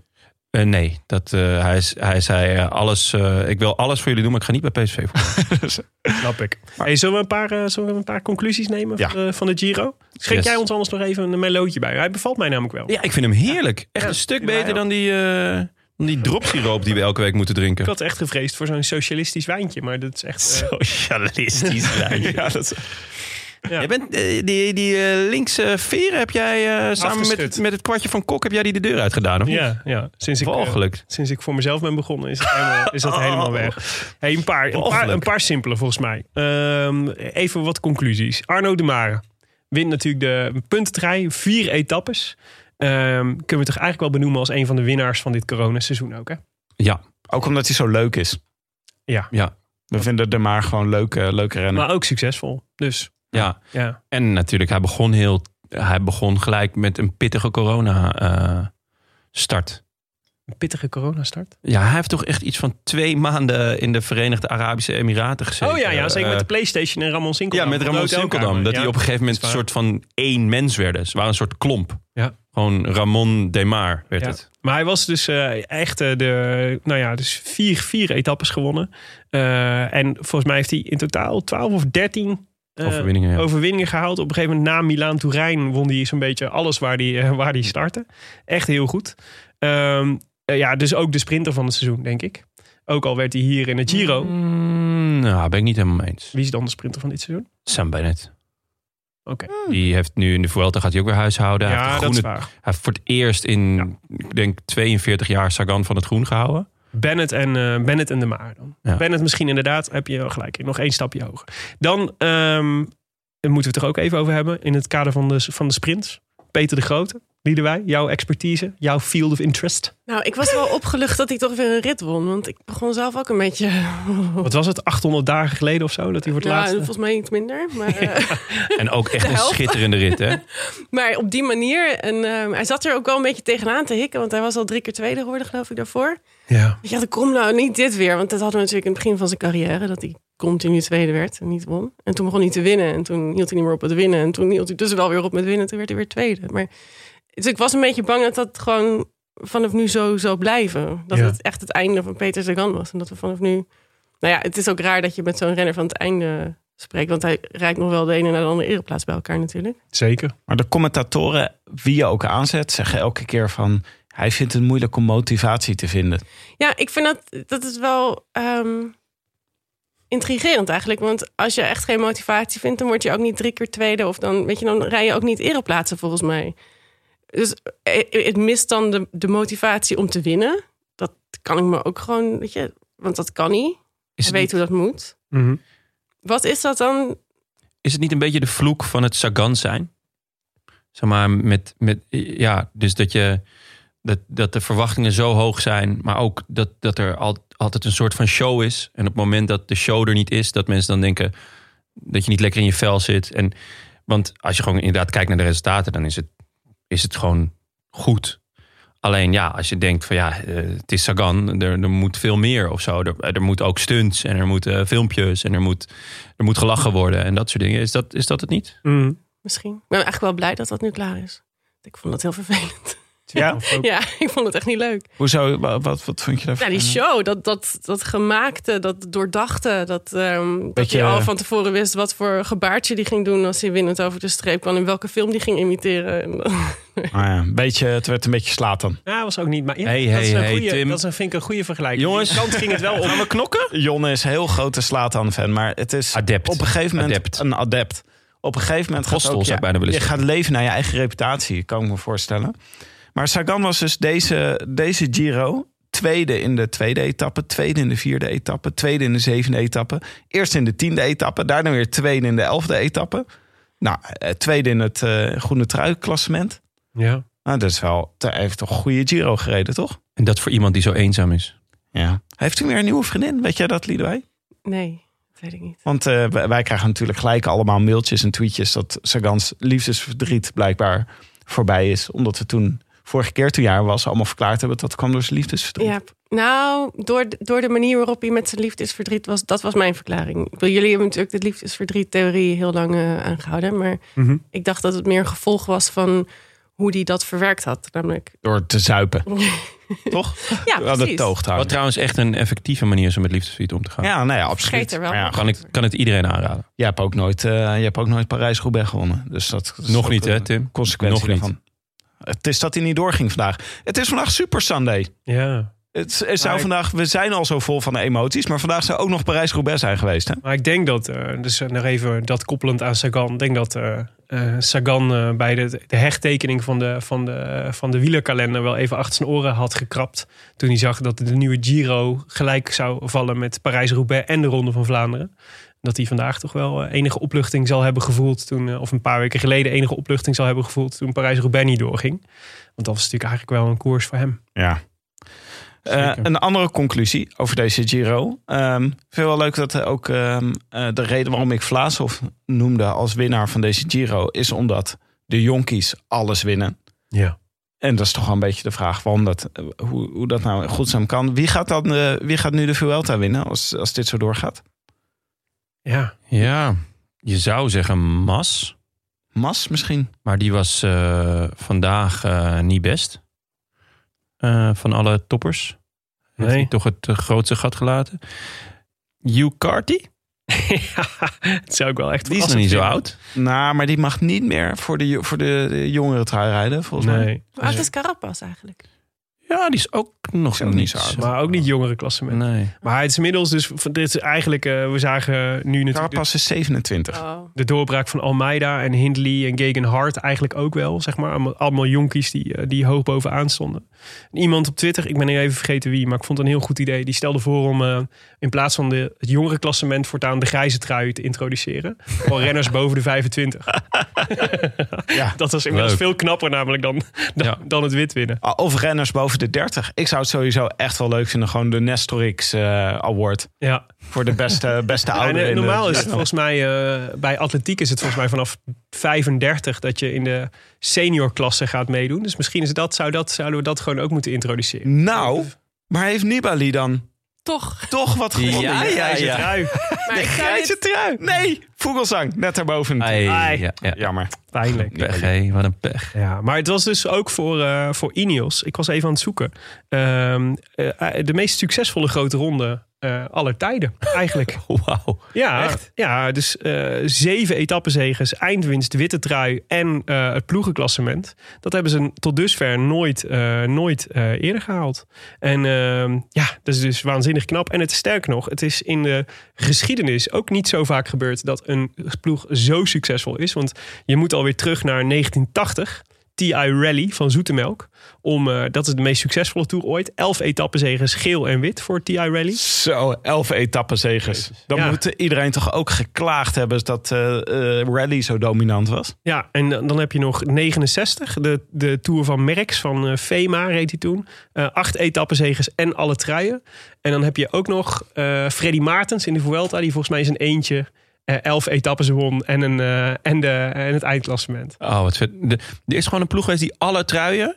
Ja, Ik vind dat dan ook het peloton dat die dan ook alle truien aan hen moet geven. ja, de rest, gewoon al- de rest die allemaal naakt moet ja, die laatste etappe gewoon Blote allemaal blote Zelfs, was. zelfs de, de, de ploegentruien van de anderen gewonnen. Ja, gewoon de skins versus shirts. Die laatste etappe van, nou, oké, Ja. oké, je hebt alle truien. Het was wel mooi hoor, om de voorbereidingsetappe terug te luisteren. Ik waardeer Jonne altijd erg om zijn Voorbereidingsaflevering. voorbereidingsaflevering. Dat, eh, Jonne gaat er altijd gewoon op kniehoogte in.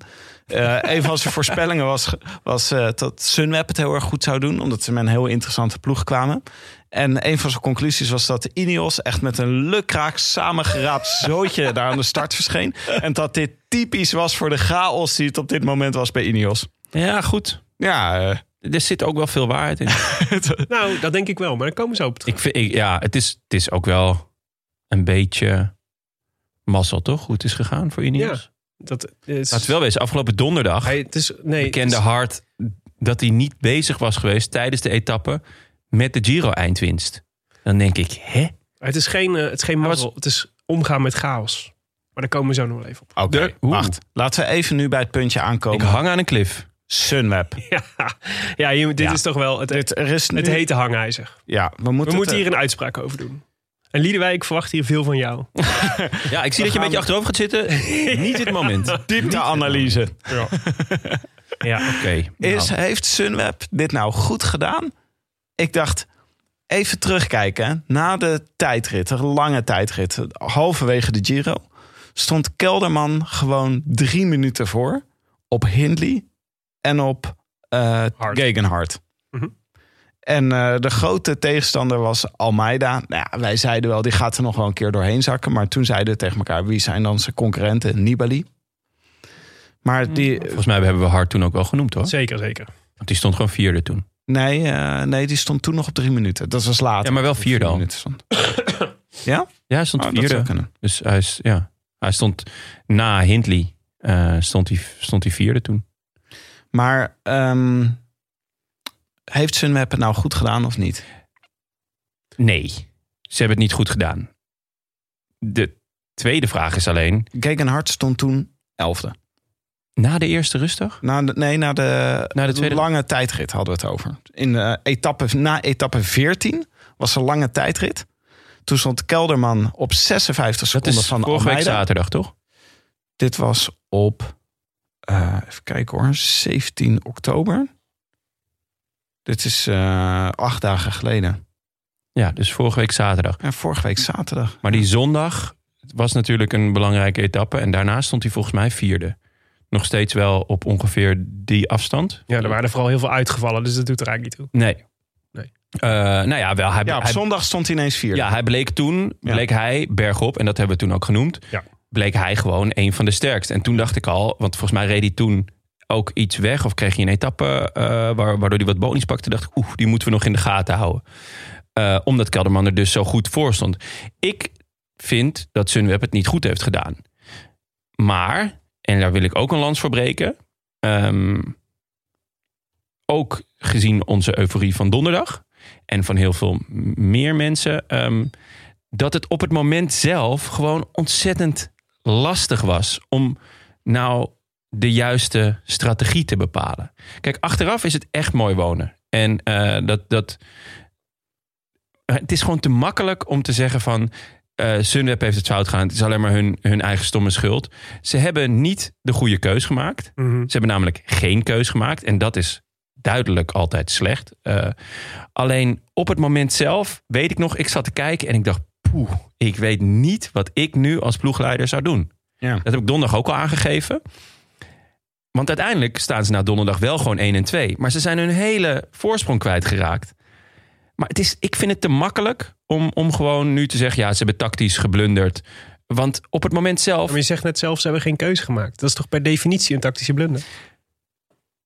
dat, dat, dat weet je op het moment zelf toch niet.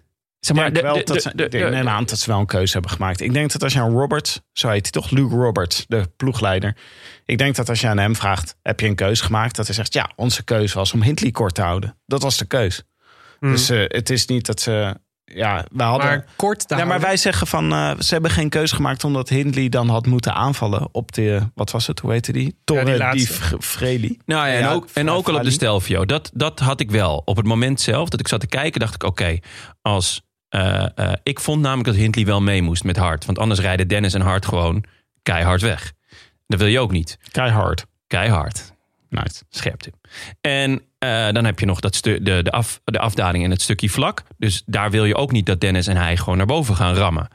Alleen, ehm, Liederwijs zit boos te gebaren. Ja, dat mag, dat mag. Eh, je, je mag ook eh, zo inbreken. Maar hij op, op de Stelvio had hard moeten proberen om in ieder geval Dennis te lossen. Want dat was de, de grote motor. Dat, dat was wel duidelijk. Alleen ik vind het te makkelijk om nu te zeggen van ja, ze hadden dit moeten doen, ze hadden dat moeten doen. Want op het moment zelf. Nee, maar Jonne, kijk, het is ingewikkeld. Dat, is, dat hebben we toen ook al, dat hebben we donderdag al geconstateerd. Het is een, het was een, het is een super messy eh, eh, situatie waarin het niet per se heel duidelijk is welke keuze er eh, gemaakt zou moeten worden. Dat is waar. Maar ja, sorry, je mag achteraf ook de rekening opmaken en stellen, ehm, ze worden hier 2 en 3. Eh, Kelderman staat, eh, of, eh, Hindley en Kelderman staan op een afstand waarvan je zou kunnen zeggen: die hadden we, kunnen, die hadden we ze niet hoeven hebben als we een andere keuze hadden gemaakt. Eh, dus is het eh, uiteindelijk een, eh, een, eh, eh, een verkeer, de, de keuze die Sunweb heeft gemaakt, is per definitie een verkeerde. Ja, nee, en, dat dat- is, en dan is dat ook de, zo. vra- de vervolgvraag: is het verwijtbaar? Weet je wel? Ja. Nou, nou ja, daar, zelfs daar vind ik wel wat voor te zeggen. Oké, nou kom maar door. Maar is het, eh, is het echt de verkeerde keuze geweest? Want net zo goed had natuurlijk Kelderman hier tweede geworden en Hindley ergens. Achteraf, en daar kregen we ook een mailtje over. En, en ik, ik heb daar achteraf ook nog wel over nagedacht. Achteraf, eh, op de Stelvio was het de vraag...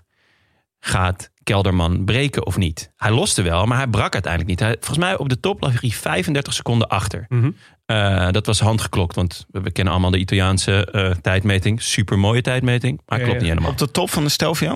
Toen Eh, lag hij 43 seconden achter. Ja, volgens mij eh, werd er handgeklokt eh 35. Maar eh, de- voor- door eh de Zo'n groot verschil is het niet. Het was niet zo heel groot, dus hij brak niet echt. En dat was het moment dat de ploegleider had moeten zeggen... oké Hindley, eh, het spijt me, maar je gaat wachten. Want eh, op dat vlakke stuk hebben we je zo meteen nodig. En die laatste klim is niet zo zwaar. Daar gaan we gewoon schade beperken. Het is niet erg als Kelderman in totaal een minuutje verliest. Dan hebben we nog, staan we nog 1 minuut en 47 uit mijn hoofd voor. Met nog die laatste eh, echte klimdag. En in die tijdrit, nou ja, dan wil ik het wel zien. Kelderman versus Hart. Ja. Dat was achteraf gezien de beste play geweest. Hadden ze dat moeten weten? Misschien. Eh, maar ik vind het te makkelijk om nu te zeggen van ja, ze hebben alles. maar- nee, maar dit-. Natuurlijk, is- natuurlijk is het makkelijk. Maar Liedewij, wat, eh, waarom, waarom gebaarde jij net wild? Nou, ik, ik, ik, ehm, toen ik het zag gebeuren, toen ik Kelderman zag lossen, toen, toen dacht ik eerst, ja, natuurlijk, natuurlijk moet Hindley mee. Met, met, je laat ze niet zomaar wegrijden als Hindley mee kan. Vervolgens bleek dus inderdaad dat, dat want daar ben je bang voor, hè, dat Kelderman dan breekt en eh, minuten verliest en dat het klaar is. Maar ja, inderdaad, op een gegeven moment zie je dat dat niet zo is. Maar waar ik dus net ook weer opnieuw boos om ben, is dat dan stuur je Hindley mee. En dan ligt er een sprintje met bonificatieseconden. En dan komt hij gewoon als derde over die meet. En dan denk ik, ja, als je dan iemand meestuurt omdat je wil controleren of omdat je Ja. ze niet weg wil laten gaan, zorg dan ook dat ze geen extra seconden gratis krijgen. Weet je, laat hem dan ook Ja. echt controleren en ehm, het, het zo goed mogelijk die, die nou ja. Ik denk dat hij het niet wist. Nou, maar de ploegleider, de- hij is toch niet alleen. Nee, ja, de- ik, dus, Ja. het is, dus het is verwijtbaar. Ja. Ja, het was heel raar, want ik wist het wel. Ja, En volgens mij wisten jullie het ook. ja. En er, Volgens mij wist zich een bord. vrijwel iedereen het. Van hey, hier zijn bonies te verdienen. Ja. Nou, en toen dacht ik, oké, wat zijn jullie nou aan het doen? Ja. Wat gebeurt hier nou eigenlijk? Ja. Zit hier een plan achter? Of is het een soort van... Maar, ja. Was er wel een plan? Ja, ik heb maar dit is wat. eh, sorry, ga je. Nou, ik wil dan nog wel even. Ik heb zelf de, Ja. de feiten proberen uit te zoeken. Eh, Kelderman die stond dus 2,42 voor hè, op Gegenhard. Toen ze begonnen aan de Stelvio. Eh, op de Stelvio verliest hij 43 seconden. Volgens de tijdmeting. Ik heb dit onderzoeksjournalistiek technisch. Heb ik gekeken naar hoeveel, eh, eh, hoeveel was het verschil volgens. Weet je wel, dat timertje van Tissot. Die altijd linksboven in beeld staat. 43 seconden. Op de beklimming daarna verliest hij 38 seconden. De Toren di Frali. Freli? Weet je dat, Liedewij? Ja, je, meestal krijg ik een boos mailtje van jou achteraf. Namelijk als ik het Ik heb dat nog nooit gedaan. Oh nee, Leon zegt altijd... Leon van het koers zegt altijd tegen mij... Ja, goed dat Liedewij niet gehoord heeft. Maar dat is wel waar. dan krijg je twee beklimmingen op de 60 jaar op zaterdag. Eh 37 seconden verliest hij op de eerste beklimming... of op de tweede beklimming van de 60 jaren. 59 seconden op de tweede beklimming van de 60 jaren. In totaal verliest hij 21 seconden eh, bonificatiesecondes op eh Gegenhard. Daar wees Sven van Houweling ons op op Twitter... tijdens deze twee bergetappes. Dus het verlies bergaf en op het vlakke was ongeveer 56 seconden. Niet eens een minuut. Eh, wat, hij, wat hij dus verloren heeft door dat vlakke stuk tussen de Stelvio en de laatste beklimming. En uiteindelijk staat hij dus in het eindklassement op 1 minuut 19. Dus de vraag is een beetje, stelt dat ehm, Hindley bij hem was geweest op dat vlakke stuk en hij daardoor geen tijdverlies had gehad, dan had hij nog steeds nu op achterstand gestaan. Maar ja, dan had hij misschien minder energie Ja, maar verspild. het ingewikkelde is dat dat, dat dat ook een andere dynamiek in de rest van de koers opgeleverd. Dus dat maakt het, in- dat maakt het heel ingewikkeld. Dus Ja, je zou kunnen echt, zeggen dat eh, betekent dat Gegenhard eh all-out op die laatste klim kan. Of ehm, ehm, eh, dat betekent dat, ze, dat Ineos die laatste rit op een andere manier aanpakt. Weet je, dus op het moment dat er één beslissing heeft gevolgen voor de volgende. Dus je kunt ze niet allemaal bij elkaar optellen. Nee. Maar ehm, feit is, eh, Kelderman reed twee keer in zijn eentje in het, eh, in het, eh, in het dal. Waar eh Gegenhard voortdurend Dennis bij zich had. En dat om het werk te doen. Hè? Want dat, vorig jaar bleek uit dat windtunnelonderzoek... dat dat 70% scheelt dat als je in het peloton zit. Ja, Ja. dan, dit is misschien niet 70%. Maar achter Nee. Dennis zitten scheelt wel echt veel. Maar ja, maar Jonne, mag ik jou één vraag stellen? Vraag mag altijd, Willem. Stel, het was andersom geweest. Ineos had in deze situatie gestaan. Denk je dat dit Ineos was overkomen? Nou, eh, met dit Ineos ben ik wel benieuwd. Eh, want volgens mij was dit Ineos wat hier rondreed niet zo eh, georganiseerd en gestructureerd als het Ineos uit de Tour. Mhm. Ehm, want Ineos afgelopen donderdag reed niet voor Giro-winst. Dat hebben ze achteraf gezegd. Nee, Hart zei ik, ik was volle bak mee- bezig met de etappe. Dat zag je ook. Hij ging niet volle bak. Mhm. Hij, was, hij reed met reserve naar boven samen met Hindley. Ja. In de hoop dat hij die etappe nog kon winnen. Dus of dit Ineos het was overkomen, weet ik niet. Of het Ineos in de Tour het was overkomen, dat denk ik niet. Ik denk dat, dat ze ehm, eh, met allerlei scenario's rekening zouden houden. Mhm. Ehm, maar wat ik, wat ik, ehm, waar ik een beetje voor wil waken. Kijk, het is niet dat wij afgelopen donderdag hebben gezegd: dit is fout geweest. Ook wij drie hebben toen gezegd: we gaan zaterdag zien of, of dit de goede keuze, of dit de juiste play is geweest. En ja, achteraf is het gewoon allemaal heel mooi wonen en weet iedereen wel wat, wat je had moeten doen. We hebben donderdag precies dit gesprek gevoerd. Namelijk of het, of het nou slim was of niet. En toen kwamen we tot dezelfde, tot dezelfde conclusie. Dat we, het, dat we het zaterdag of zondag pas wisten. Ja, Zouden weten. en nu zijn we er, zaterdag is- en zondag. En nu is het mislukt. Ja, klopt. Maar het is niet dat wij, dat wij donderdag kwamen met, met een panklare oplossing van... nou, dit was sowieso beter geweest. Nee, maar Op het moment zelf was het gewoon onder hoge druk... ontzettend lastig Ja, om te we- beslissen ja, wat de juiste play Dat was. is waar, Jonne. Maar laten we dan de zaterdag er even aan toevoegen. En hoe Sunweb zich prachtig door, door Ineos naar de slagbank laat leiden. Dus het is, het was, ik vond het, ik vind het, dus, de, dus het waar het over gaat, volgens mij waarom ik het vergelijking met Ineos maak. Ineos organiseert voor zichzelf altijd opties. Voortdurend. En eh, laat ik even, laat ik even een, een, eh, een, eh, een, een toevoeging doen aan, het, aan het, ons theoretisch kader. Ik moest de laatste tijd heel vaak denken bij. of heel vaak. Ik moest, ik moest denken aan de eh chaostheorie. En een boek dat ik eh, gelezen heb van Nicolas Taleb over antifragiliteit. Ah, mooi. Ja. En eigenlijk denk ik, dit is, zou wel eens een sleutel kunnen zijn over wat er mis is met het Nederlandse wielrennen. Of met Nederlandse ploegen. En daar reken ik Sunweb ook bij. Hè? Dus volgens mij gaat dat hierover. Namelijk, het probleem is dat Nederlandse ploegen hebben zich echt gespecialiseerd in het plannen. Het planmatig aanpakken van koers. Planmatig aanpakken van voorbereiding. Het nadenken over, eh, van tevoren nadenken over wat kan er gaan gebeuren. En in welke situatie moeten we op welke manier redeneren. Maar dat ze, dus dat ze heel goed zijn in plannen. Maar slecht kunnen omgaan met chaos. En eh, chaos is per definitie in het wielrennen een hele, hele belangrijke factor. Zeker in een derde week, waarin van allerlei dingen gaan meespelen. Eh, van bondjes tot vermoeidheid tot eh, motivatie van eh, rode truien. Chaos, chaos, chaos. En wat ik bij Sunweb altijd, al- altijd voel is... zij maken altijd, en, dat heeft Jumbo-Visma ook wel een beetje... ze maken plannen vanuit de gedachte dat ze de beste moeten zijn om een koers te kunnen winnen. Sterker nog, ze zeggen het letterlijk. Kelderman zegt vandaag, daar werd ik woedend over. Hij zei, ja, ik heb verloren van twee betere renners. Ja, die renners waren de afgelopen week misschien beter dan jij, maar niet over de hele Giro. Eh, en het is een denkfout om te denken dat je de beste moet zijn om een koers te kunnen winnen. Dat is een misvatting over wat wielrennen is. Dus het is ook een matig uitgangspunt als je begint met plannen van een wedstrijd. Om alleen maar te denken: hoe kan ik dit zo planmatig aanpakken dat ik aan het einde van de ronde de beste renner ben. En wat je zou willen is dat je, eh, en dat vind ik wat Ineos fantastisch kan, is dat zij eigenlijk het planmatig kunnen aanpakken. Dus zij kunnen eigenlijk, eh, zij hebben dezelfde type voorbereiding als een, Nederlandse ploeg kan hebben. Maar ze hebben de andere kant, organiseren ze ook altijd goed. Volgens mij was eh, Nicolas Portal daar een meester in. Eh, iemand die eigenlijk voortdurend opties creëert. Voortdurend nadenkt over wat zou er zeg maar, in de dynamiek van een koers kunnen gebeuren... waarin wij, eh, waar wij dan nog op moeten reageren. Niet vooraf, maar op het moment zelf. Opties creëren. En dat is, eh, als je als je die theorie van, de, van antifragiliteit organiseren gaat. Dus hoe, hoe zorg je dat je, dat, je, dat, je, dat je niet kwetsbaar bent voor chaos. Dan gaat dat heel vaak over eh, dat. Dus optionaliteit noemen ze het dan. Zorgen dat je robuuster wordt. Minder kwetsbaar voor allerlei gebeurtenissen en veranderingen waar je zelf geen invloed op hebt. Dus je En- moet plan B hebben, begrijp ik dat goed? Nee, je moet plan B, je moet plan C, je moet plan D, je moet plan E en je moet plan F hebben. En Nederlandse ploegen hebben vaak alleen plan A. En als plan A niet lukt, dan wordt het een probleem. Ehm, Ik, dus het ik- lukt niet om van het script af te wijken.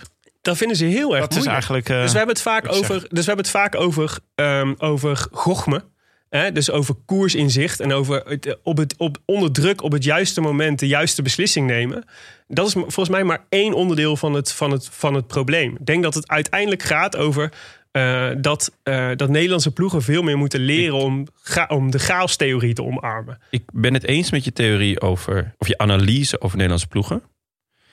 Maar dat je dan Ineos als voorbeeld neemt die goed zijn met chaos, vind ik een heel rare. Nou, eh, ik bedoel, Ineos, Ineos he- is toch de, de meester van het planmatige, van eh, eh, alles uitdenken en tot, tot in de puntjes. Zeg maar, op het moment dat het chaos wordt, dan is Nibali goed. Mhm. Of Astana. Nou ja, behalve- Of eh, Mobistar, zoals Carapaz vorig jaar. Ik bedoel, vorig jaar had, had eh, Ineos geen plan. En toen stonden ze ineens, gingen ze ineens met, met Hart en Sivakov naar de Giro. En was het een beetje een langlevende greep. Dit jaar ook in de Tour. Het gaat niet zoals ze willen met Froome en Thomas.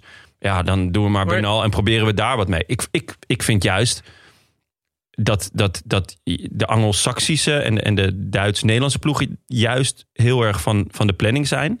En daar ook goed in zijn. Maar op het moment dat het chaos wordt, dan, dan vind ik ze juist niet op hun sterkst. Hmm, ja, ik, nou ja, ik vind de, de Giro die Froome won een heel goed voorbeeld.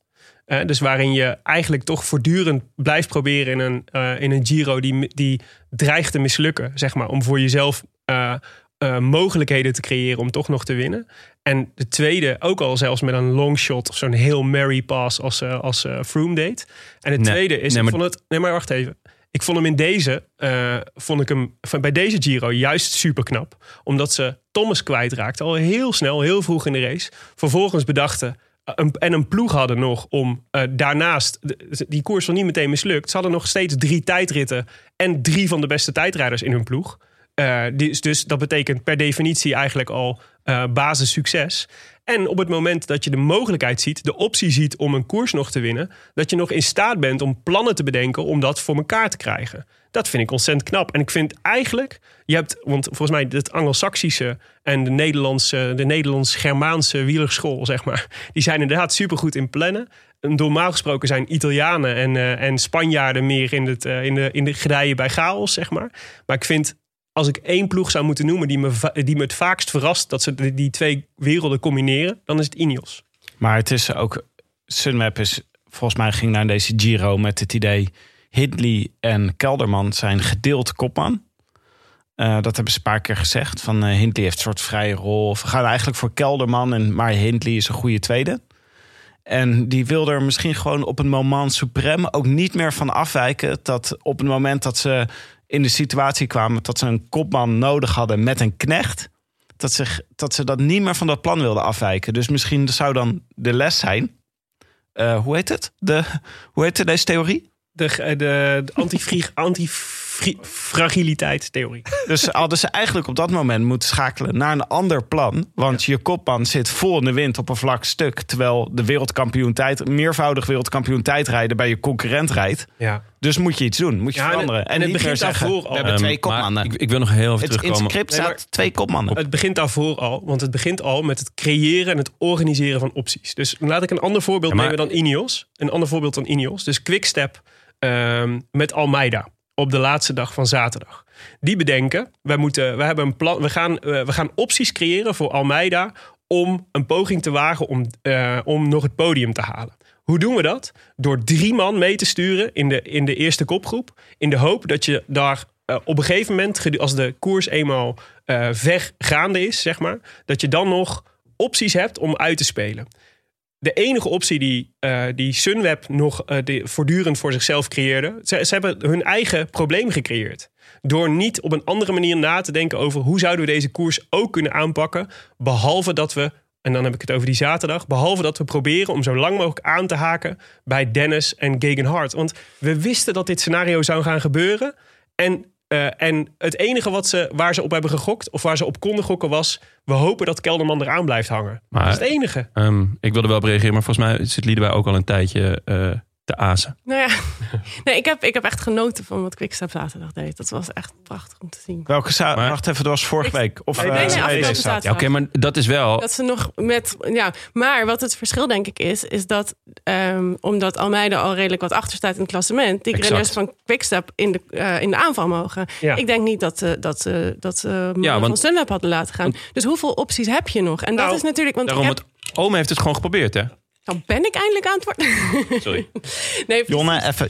En ehm, eh, ik, heb, ik vraag me ook wel eens af in hoeverre wij, wij vastzitten in het verhaal dat, dat Sunweb een soort van, van doorge, georganiseerde ploeg is. Ja. En dat er helemaal geen, geen creativiteit is en geen vrijheid. Want volgens mij klopt dat niet. Dat hebben we in de Tour natuurlijk ook wel gezien. Zeker. Ja. Dus ik vraag me ook af. ehm, want je kan hier natuurlijk best wel hard over oordelen. Maar uiteindelijk staan ze wel tweede en derde. Mhm.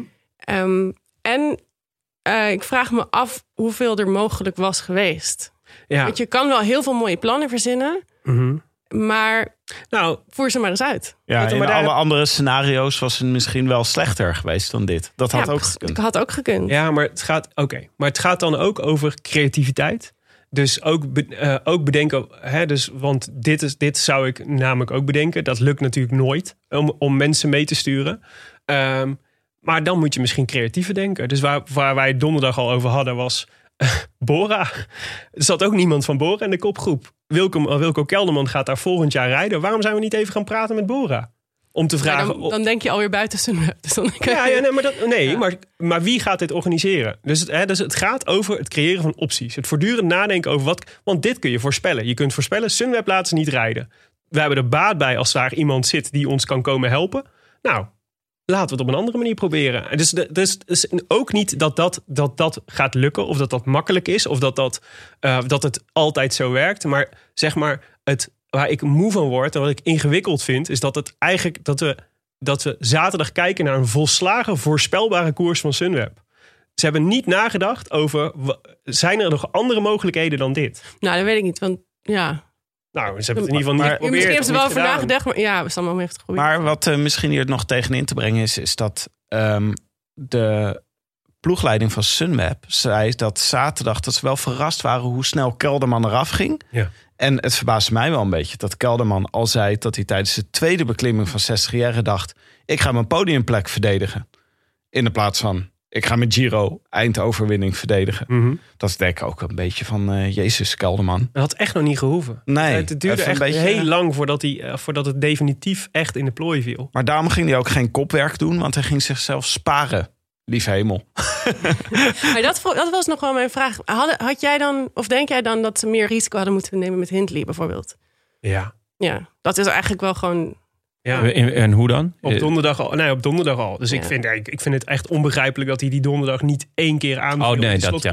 Ja, Ja. nee, absoluut. Dus En, dat- en ook wel al op de Stelvio, zeker. Ja, en ik denk, en ik denk sterker nog. ehm, maar ik bedoel, dit, het- wat is, dit is ook. dit- want ik ben het helemaal eens hè, met je. Dus het is achteraf is mooi wonen. En het is echt makkelijk praten. Maar waar het over gaat, is ik hoop dat ze leren van wat hier gebeurt. Heel goed. Ja. Ja, dat is natuurlijk het belangrijke. Nee, maar dus ook. ehm, er was, die situatie was al langer dat Kelderman en Hindley hoog in het klassement stonden. Eh, daarmee spelen, daar een, daar, eh, eh, dat is, een- dat is een zij stonden op een gegeven moment op de plek waar eh, Jumbo Visma had willen zijn tijdens de tour. Namelijk twee mensen in de top 10. Ze hebben daar niet echt iets mee gedaan. Ze hebben het een keertje geprobeerd. Ehm, volgens mij ergens, eh, volgens mij de vorige week zondag. Ja, Eh, uiteindelijk dat die, dat die eh, etappe was net niet zwaar genoeg. Inderdaad, dat, dat Hindley ging en, en Kelderman probeerde een keertje er naartoe te springen. Ehm, uiteindelijk was dat op dat moment ook niet heel erg nodig. Want Kelderman had gewoon echt een ruime voorsprong. Uiteindelijk hebben ze gewoon donderdag een verkeerde call gemaakt. Mhm. Die desastreus uitpakt. Eh, met name dat ze gewoon niet echt een keus maken. En ja, dat, dat heeft heel, heel zuur uitgepakt. Maar ik blijf erbij dat op het moment zelf ik niet een heel veel beter idee had. En nou ben ik ook geen ploegleider. Ik bedoel, ja, hè. Eh, maar het was niet dat ik, dat, ik, dat ik zat te kijken en dacht... nu moet je dit doen. Behalve op de Stelvio eh, proberen Dennis te lossen. En later op die slotklim Dennis proberen te lossen. Volgens mij kon, kon Hindley ook niet meer. Dat was, Rowan Dennis legde er zo straf tempo bovenop. Ja. Maar wat ik wel toch ook verbazingwekkend onderwerp hiervan vind... is dat Kelderman zo goed was in de eerste week. Echt zo goed. Hij heeft gewoon Gegenhard en... Proost. ja, op Kelderman, zijn eerste week. Hij heeft gewoon Gegenhard en Hindley op twee minuten gereden... in de tweede etappe naar de Etna. En toen was hij gewoon van alle favorieten zo goed. En, Maar Hindley niet. Hindley op 58 seconden volgens mij. Oh ja? Oh ja, nou, hij was in ieder geval gewoon op de Stelvio was hij al zo fantastisch.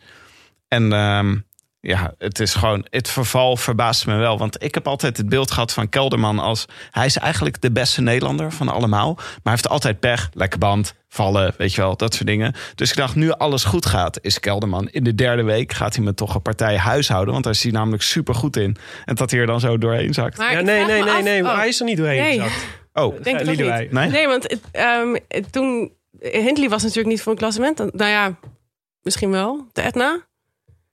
Nee. Kelderman ging er vol voor. Ja. Nou, ze waren van tevoren, zeiden ze altijd Hindley ook... eh een Die moesten wel hoog in het klassement blijven. Ja. Maar, Maar Gegenhard. Ja, maar jouw hele punt van net, van, van eh, hoe weinig die eigenlijk verloren heeft. Eh, Hoeveel die op de cruciale momenten in de laatste etappes alleen heeft moeten rijden. En hoe beperkt de schade is gebleven. Het is echt, Kelderman is er helemaal niet doorheen gezakt. Dat is precies het probleem. Hij heeft een fantastische Giro. Hij heeft een fantastische gereden. Giro gereden. En hij had deze Giro kunnen winnen als er op een paar cruciale momenten een ander besluit was genomen. Ja. Maar waar is hij er doorheen gezakt? Waar heeft hij, hij heeft toch nergens 10 minuten verloren? Of nergens, het was iedere keer speelbaar en beperkt. Dus dat, dat is het frustrerende van deze Giro, voor mij in ieder geval. Eh, ehm, Kelderman was misschien niet, stak er misschien niet huishoog bovenuit. Misschien was hij zelfs niet de beste renner. Maar dat wil niet zeggen dat hij deze Giro niet had kunnen winnen. Als er een ander scenario was geweest. En dat is, dat, is, dat is wel wat blijft hangen natuurlijk. Het had gekund. Hoe het had gekund is echt, dus echt de vraag. En is echt heel moeilijk achteraf redeneren. Welk moment had je een ander besluit moeten nemen. Maar het had anders gekund. Het is in een andere dimensie had, stond Wilco Kelderman nu bovenaan het, eh, op het treetje op de Duomo. ja, maar ik Schitterende conclusie. Ja. toch wel... Ja, ja, In een andere dimensie. Ik vond toch wel dimensie. echt een van de momenten van deze Giro was dat de zijn ploegleiderswagen gewoon bij hem wegreed op een cruciaal moment tijdens die etappe. Ja. Dat weet ik wel echt voor iemand zoals Kelderman, van wie bekend is dat hij gewoon vertrouwen nodig heeft. gewoon toet het, hij zwaaide ook. Dat is ook nog echt een toppunt hiervan. Toet toet, de ballen, ik ga naar Hindley. Ja, dat was, Nou, dat is eh, echt, daar zullen we nogal veel over te spreken komen. dat was de doodsteek. De eindscore van deze Giro. Eh, ik wil, eh, laten we het uitdrukken in pizza Hawaii punten. dat, is niks, dat is niks wat I- zo Italië schreeuwt als pizza Hawaii, toch? Kijk nu even naar Ik heb Lieden. wel echt ruzie met Nibali. ja. Ehm, dat lijkt me heerlijk trouwens. Dus maximaal Nibali. 10, Huh? minimaal 1. Nee, maximaal 5. Oh ja, Maar je mag met halfjes. Dus eigenlijk is het 10. Liedewij, hoeveel, hoeveel pizza Hawaii punten? Mm, moeilijk. Va- Vijf punten is een eh, hele pizza. Dus dat is de perfecte, perfecte Giro. Wacht even. Hoe kan er, maximaal 10, maar 5 punten was nee. Nee. Steek een geel briefje op als je voor de motie Ja. bent. Voor het steunen van deze Giro. Ja. Wat was het maximale aantal nou? Vijf. Toch 5. Ja. Oké. Ehm, hoe deel je een pizza in vijven? Kan. Kan gewoon. Ja? Ik had niet verwacht dat iedereen het proces zo zou aanvallen. Wiskunde A. Nee. Ik zou eerder... ja, ja, Nou, oké. eh, Je mag even over nadenken hoor. ja, ja. Je, je gaat hem één keer Tim? door midden, nog een keer door Ja. Liedewij wil iets, eh, iets eh, spectaculairs zeggen hiervan. Maar ik vond het een hele leuke Giro. 4,5 pizzapunten. Zo. Sluit ik me bij aan. Echt spectaculair. Wisselende truien, strategieën, onverwachte wendingen. Zeker. En nog een extra eh, vers blikje ananas erbij. Oh, zo. Gewoon voor de lekker. Nou, Liedewij. Ja, ik vond het echt super vette Giro.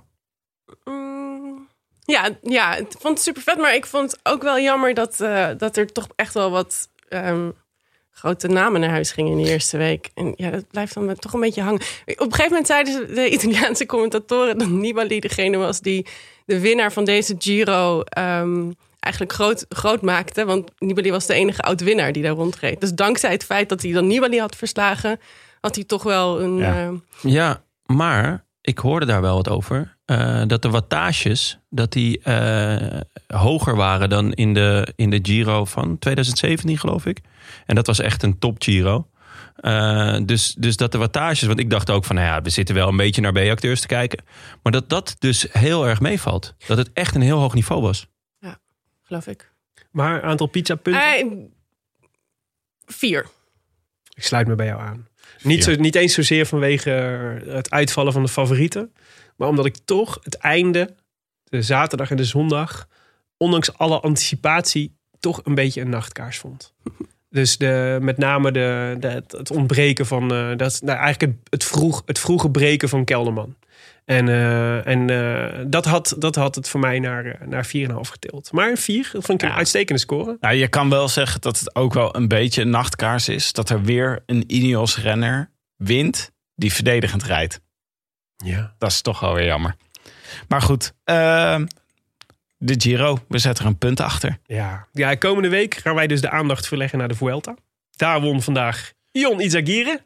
Jon, Wow. supermooi gedaan, Jon. Ja, een Helemaal te gekkie. Een eerste succes voor uh, Dispuut Uilenbal daar. Hartstikke mooi. Ja. Ehm, even samengevat de afgelopen week. We hebben al heel veel uitvallers gezien. Ilan van Wilder, de Belgische klimtalent van Sunweb, die eh, ging op dag 1 al naar huis. Party Animal.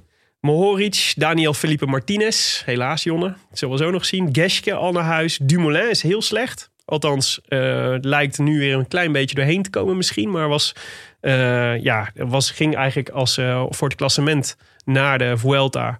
Eh, maar ja, zakte er vrij snel doorheen. Jumbo, Jumbo-Visma overheerste de eerste week. Concurrent leek Carapaz. eh, en dat bleek vandaag, werd vandaag weer eens bevestigd. Ehm, en de Jumbo-Visma overheersing bleek iets minder groot dan verwacht. Um, Etappenzegers tot nu toe voor Roglic, Soler, Dan Martin. Het hobbelpaard. Hij hobbelt weer terug naar de top. Zo. Zo is het. Sam Bennett, Tim Wellens eh, en eh nou, Jon Itagire dus. Ook leuk voor Jon. Die eh eh voltooide zijn trilogie.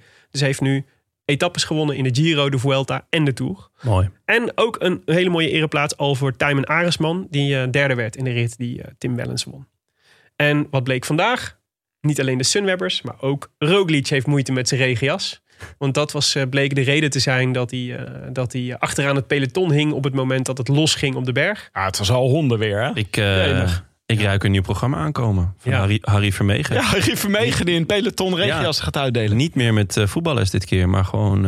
eh, Grisha Nierman was eh, niet mild. Die vond het een eh, grove fout van de ploeg. Dat, dat Roglic op dat moment aan het kloten was met zijn regenjas...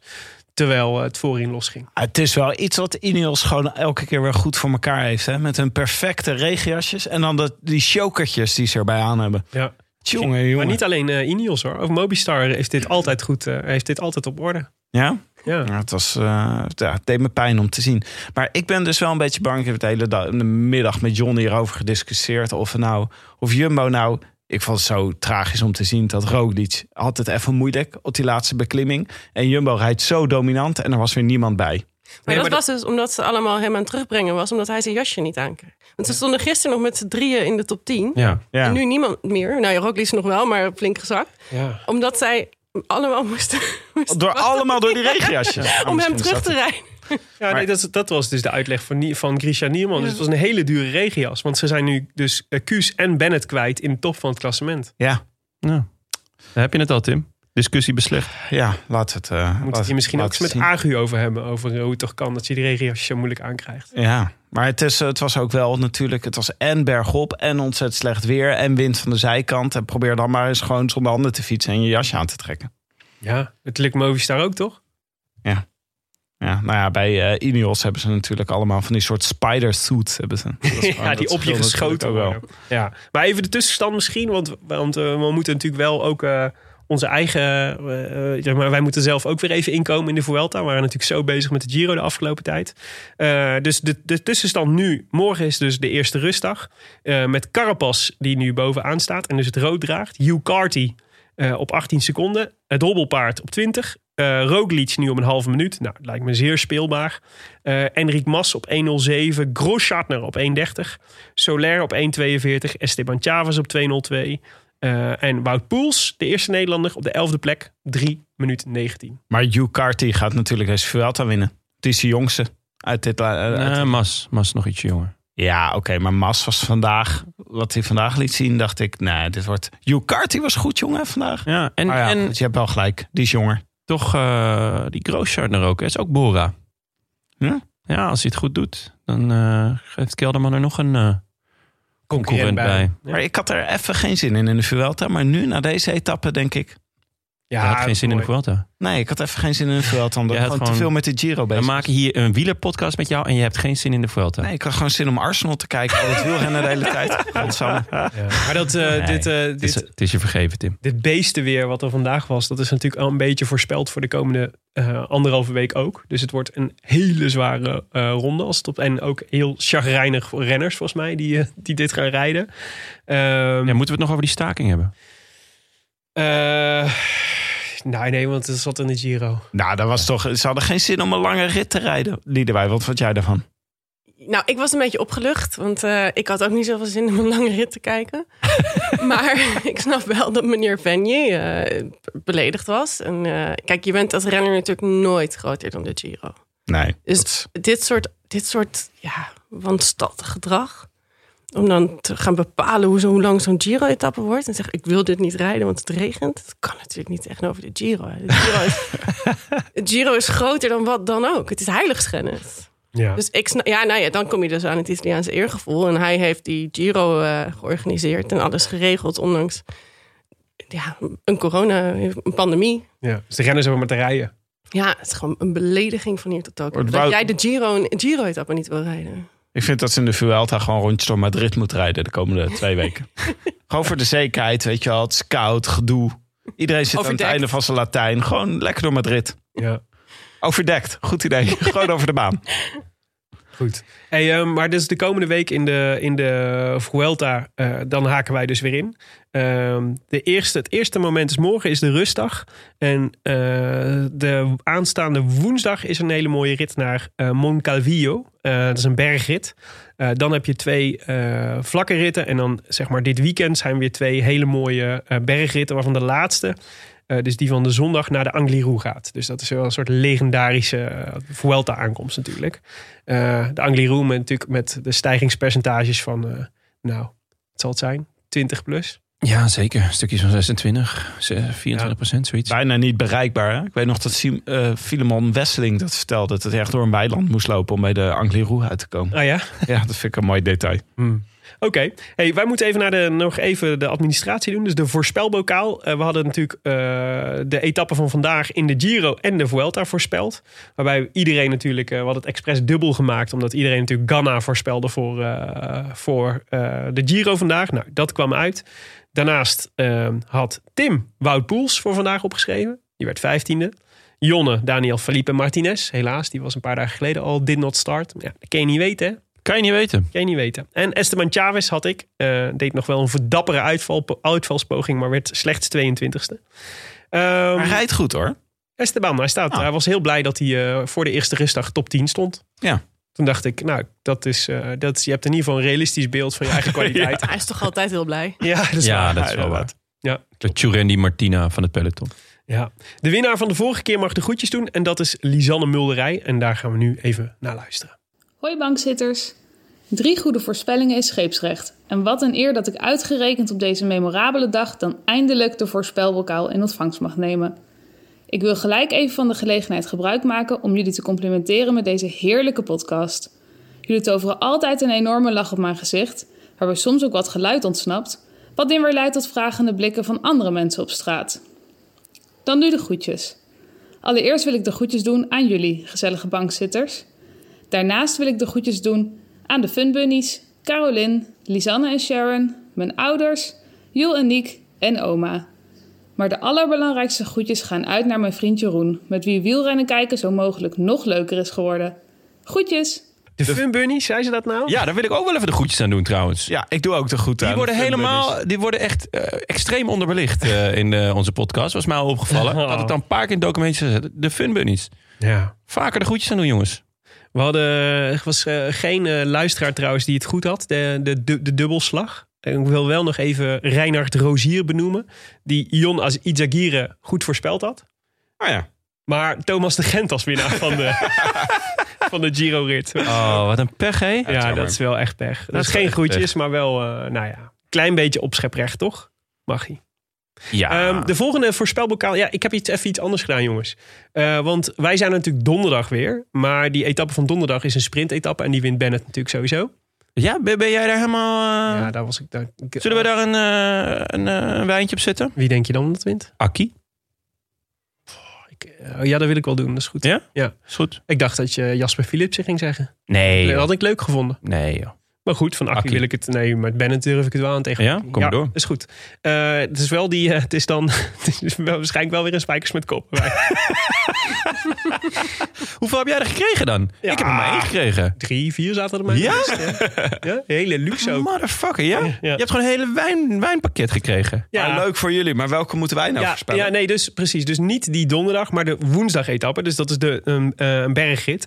En dat is leuker, want dat is, dat is denk ik spannender en iets meer variatie mogelijk. Want eh, het is een belangrijke dag voor de klassementsrenners.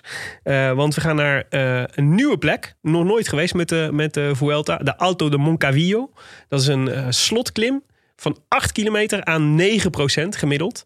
Met heel veel stroken in de dubbele cijfers. Dus ze hebben weer ergens een boerenpaadje opgeduikeld. Of een, of een, of een muur geasfalteerd. Klinkt wel als een uitdagend parcours. Klinkt als een uitdagend parcours. Ze waren er zelf hier over deze etappe echt eh, lyrisch in, bij de presentatie, weet ik nog. Dat, Ja? Ja, dat is Ja, echt, eh, champagne erbij en eh, gewoon tapas, Ja. hoppa. echt oldschool Vuelta dit. Dus dat wordt heel tof. En wel weer echt, ja, dit, dit wordt echt voor heel veel renners parkeren en met eh 6 km per uur naar de finish, zeg maar. En hopen dat je op je fiets blijft zitten. Leuk. Dus dat is goed om te bedenken bij het, bij het voorspellen van, van de winnaar. Dus, ehm nou Liedewij, ik laat jou als laatste. Want dan kan je er even over nadenken. Tim, wie moeten we voor jou opschrijven? Ja, Wout Poels. Ja, we gaan gewoon weer overal... eh, Misschien ga ik wel elke etappe Wout Poels. net, net als je in het voorjaar gewoon alles Graaf Gregor hebt maar hij is goed hoor. Hij is goed deze Vuelta. Ik had hem vandaag verwacht, want eh Ja, Ralfie. Multipools werd één. Oh ja, oh gefeliciteerd jongens. Ralfie. Ja. Oh, ja, niet? Ralfie kan je volgen hè, op Wat Instagram. groeien ze snel, hè, die Ja, jongens. ze groeien snel. Ongelooflijk. Ralfie is het hondje van Maar geen, Wout. maar geen cadeautje voor zijn verjaardag, helaas. Maar misschien eh, woensdag dus. Jonne? Ja, ik heb, eh, ben natuurlijk even op onderzoek uitgegaan. Omdat het nieuwe klim is. eh, Google Maps zie erbij. En eh hele parcours afgelegd. Ja. Heel bosrijk gebied. Dus ik ben voor Woods gegaan. Nou, Hartstikke mooi. Dankjewel, Liedewij. Sympathiek. eh, is het, eh, de jongens die... Ja, Maar het is valt niet eens meer op, hè? Maar je, is je het- steekt zoveel moeite in een goed verhaal. Ja. Je bedenkt er wat bij. is Maar het echt doen alsof het de normaalzaak van de wereld reactie, ja. Nee, natuurlijk is het geen bos. Ik heb dat toch helemaal niet opgezocht, jongen. ik, ik zie hier een vetstijle klim. En eh, dan is eh, Tiger Woods toch gewoon degene die we, die we moeten hebben. Ja, hoppa. Ja, zo. Goeie. Ja, Ik ga voor eh Seppi Koes. Ik was even bezorgd toen ik, de, toen ik de, eh, de uitslag van vandaag zag. Ik dacht, hij zal er toch niet echt doorheen gezakt zijn. Maar ik denk eigenlijk dat het in zijn voordeel werkt. Want eh, hij, is, hij is nu weg uit het klassement. Dus hij is niet meer zo ontzettend gevaarlijk. Misschien dat hij moet werken voor Rocky. Dat zou natuurlijk kunnen. Maar ik denk het niet. Ik denk dat hij, eh, dat hij hier de etappe gaat pakken. Liedewij, wie moeten we voor jou opschrijven? Nou, dan ga ik voor Bennett. Sam. Sam Bennett. Sam Bennett is Sammy. sprint omhoog. George maar. George. George Bennett, hartstikke goed. Die schrijven op. Nou, hartstikke goed. Nou, dit was het. Hè, We, zijn, we hebben het snel gedaan, dacht ik. Ja, zeker. Uh, uur, anderhalf, Ja. twee uur, drie uur. Ondanks Lekker. alle emoties. Je luisterde naar, naar De Rode Lantaarn. Gepresenteerd door uw favoriete bankzitters. Willem Dudok, Jonne Surprise, mijzelf, eh, Tim de Gier. En natuurlijk vandaag met speciale gast Liedewij van Noord. Liedewij, leuk dat je weer was. Wanneer ga je weer naar Italië? Dat weet ik nog niet. Ik Oh. hoop eh, snel. Mag je weer wel weer terug Ja, het wordt, het wordt steeds ingewikkelder. Want je komt uit een risicogebied. Ja, maar het is daar inmiddels ook gewoon weer risicogebied. Dus, Oh, ja, Lekker, we zitten gewoon allemaal lekker in een risicogebied. Dat, we zijn allemaal samen. Veel Dank. Allemaal naar Nieuw-Zeeland verhuizen. Ja, daar is geen risico. Zijn we ook niet welkom. Dan zijn we niet welkom, Willem. We Eh, alleen George Bennett is er welkom. Ja, Steven Kruiswijk. Steven. Gaat hij daar de boel aansteken? Oh ja. Net als in Italië. Slim, we sturen Steven Kruiswijk op hoogte superspreader. Veel dank aan onze sponsor Canyon, de fiets van de show. En aan de vrienden van de show natuurlijk. Bijvoorbeeld Sietse Goverts, Lars Bevers. Bevert? Bevert staat er hoor, met een D. Robert Ilkman de Roda, zeer bedankt. Sportvis Trumpet, Roderick. Wat is er? Dat is Willem. Ja, vind ik opvallend. Dat, Ja. ja. ja. Dat is gewoon Willems bijnaam. Ja. Roderick van Vliet. Ja, en ook Daniel Mogendorf, David van Westerlo, Tom Benjamins, Mirjam Reders en Bart Broeders. Eh, ja, wij switchen natuurlijk nog even naar de Vuelta. Maar aan alles voel je dat het zwarte gat nakende is. De blaadjes vallen van de bomen, buiten wordt het kouder en guurder. En je moet je serieus afvragen of je de komende periode wel eenzaam en alleen wil doorbrengen. Of wil gaan wandelen, wij in je eentje. Terwijl de oplossing zo simpel is, laaf je aan de warmte, intelligentie, gezelligheid van ons rode peloton van inmiddels 647 donateurs. En maak het zwarte gat voor jezelf meer dan draaglijk. Wij zouden zelfs durven zeggen, aangenaam. Oh, mooi Willem. Het soort JC Bloem was dit. Tof je portefeuille tevoorschijn, pak die bankpas en doe een onverdachte financiële transactie op vriendvandeshow.nl slash de rode lantaarn. Zo simpel is het. Het helpt ons om vaak leuke shows te blijven maken en te bouwen aan een oeuvre gelijk Harry Mulisch zaliger. Alsjeblieft niet zeg. Ach, schitterend. Ik Verschrikkelijk. ben echt, ik schiet ervan vol. De Rode Lantaarn wordt verder mede mogelijk gemaakt door Dag en Nacht Media en hetiskoers.nl. De wielerblog van Nederland en Vlaanderen. Wij danken hen voor de steun op vele fronten en in het bijzonder Bastiaan Gaillard, Maarten Visser, Leon Geuyen en notaris Bas van Eyck, tevens gediplomeerd brandweerman te Made. Willem, is er nieuws? Nou, eh, er zijn meerdere dingen gebeurd. Gisteren was er een flink ongeluk op de, op de, de A59. Je klinkt enthousiast. Nou, nee, het was echt best wel naar. Want het was namelijk, het was op zich viel het mee. Er was een, een klein ongeluk was waar de brandweer naartoe ging. En terwijl ze de boel aan het opruimen waren om, de, om, het, eh, om het op te ruimen, knalde er een eh, andere auto op de auto van Rijkswaterstaat. Die er stond om het eh, tegen te houden. Wow. Dus het was heel heftig. Maar ehm, dat was het heftige nieuws. En die laat ik graag even passeren. Hè, dan maken we geen grapjes over natuurlijk. Heftige ongelukken. Ja. Er was ook een, iemand met een niersteenaanval. Zo. op een blokhutboot in de Aakfly. Dat is midden in de Biesbos. Zo, dat zijn echt een paar heel mooie woorden op een rij. Een persoon met een niersteenaanval op een blokkenboot in de Aakfly. Ja, de Aak, precies. Dus in de Aakfly is in de Biesbos. Dus dat is zeg maar ruw natuurgebied. Beetje waar Liedewij woont, maar dan de Nederlandse pendant daarvan. Eh, dus onherbergzaam. eh, Liedewijk moeilijk te kijkt heel bedenkelijk nu. Dus dan moet, dan een, eh, dan moet de brandweer moet, wordt dan opgeroepen omdat er iemand een niersteenaanval heeft gehad. Heeft iemand van jullie wel eens een niersteenaanval gehad? Nee, maar dat, is toch, dat is toch alleen als je heel dik en boven de 50 bent? Ben ik Nou, ik wou net zeggen, ik afgelopen zomer. Pijnlijk. Maar die heel laat, pijnlijk ik, dit. die laat ik dan eh, even passeren.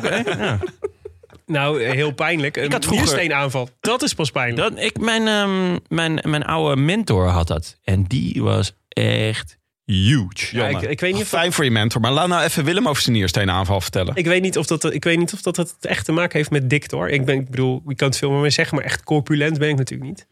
Je ego wel. Ja, ja precies. Ja. Misschien dat het daar... daar, daar. Ja, dat zou kunnen. Maar heb je daar de, kan je daar de brandweer dan bij Nou, gebruiken? wel dus als je in de biesbol... Ja, dus je, je- wat het probleem is, je, je weet natuurlijk zelf niet meteen dat je een aanval hebt. En het voelt echt alsof, alsof je een soort... Nou ja, ik denk, ik heb nooit een blinde darmontsteking gehad, maar het voelt alsof er echt heel erg mis is. Want het doet...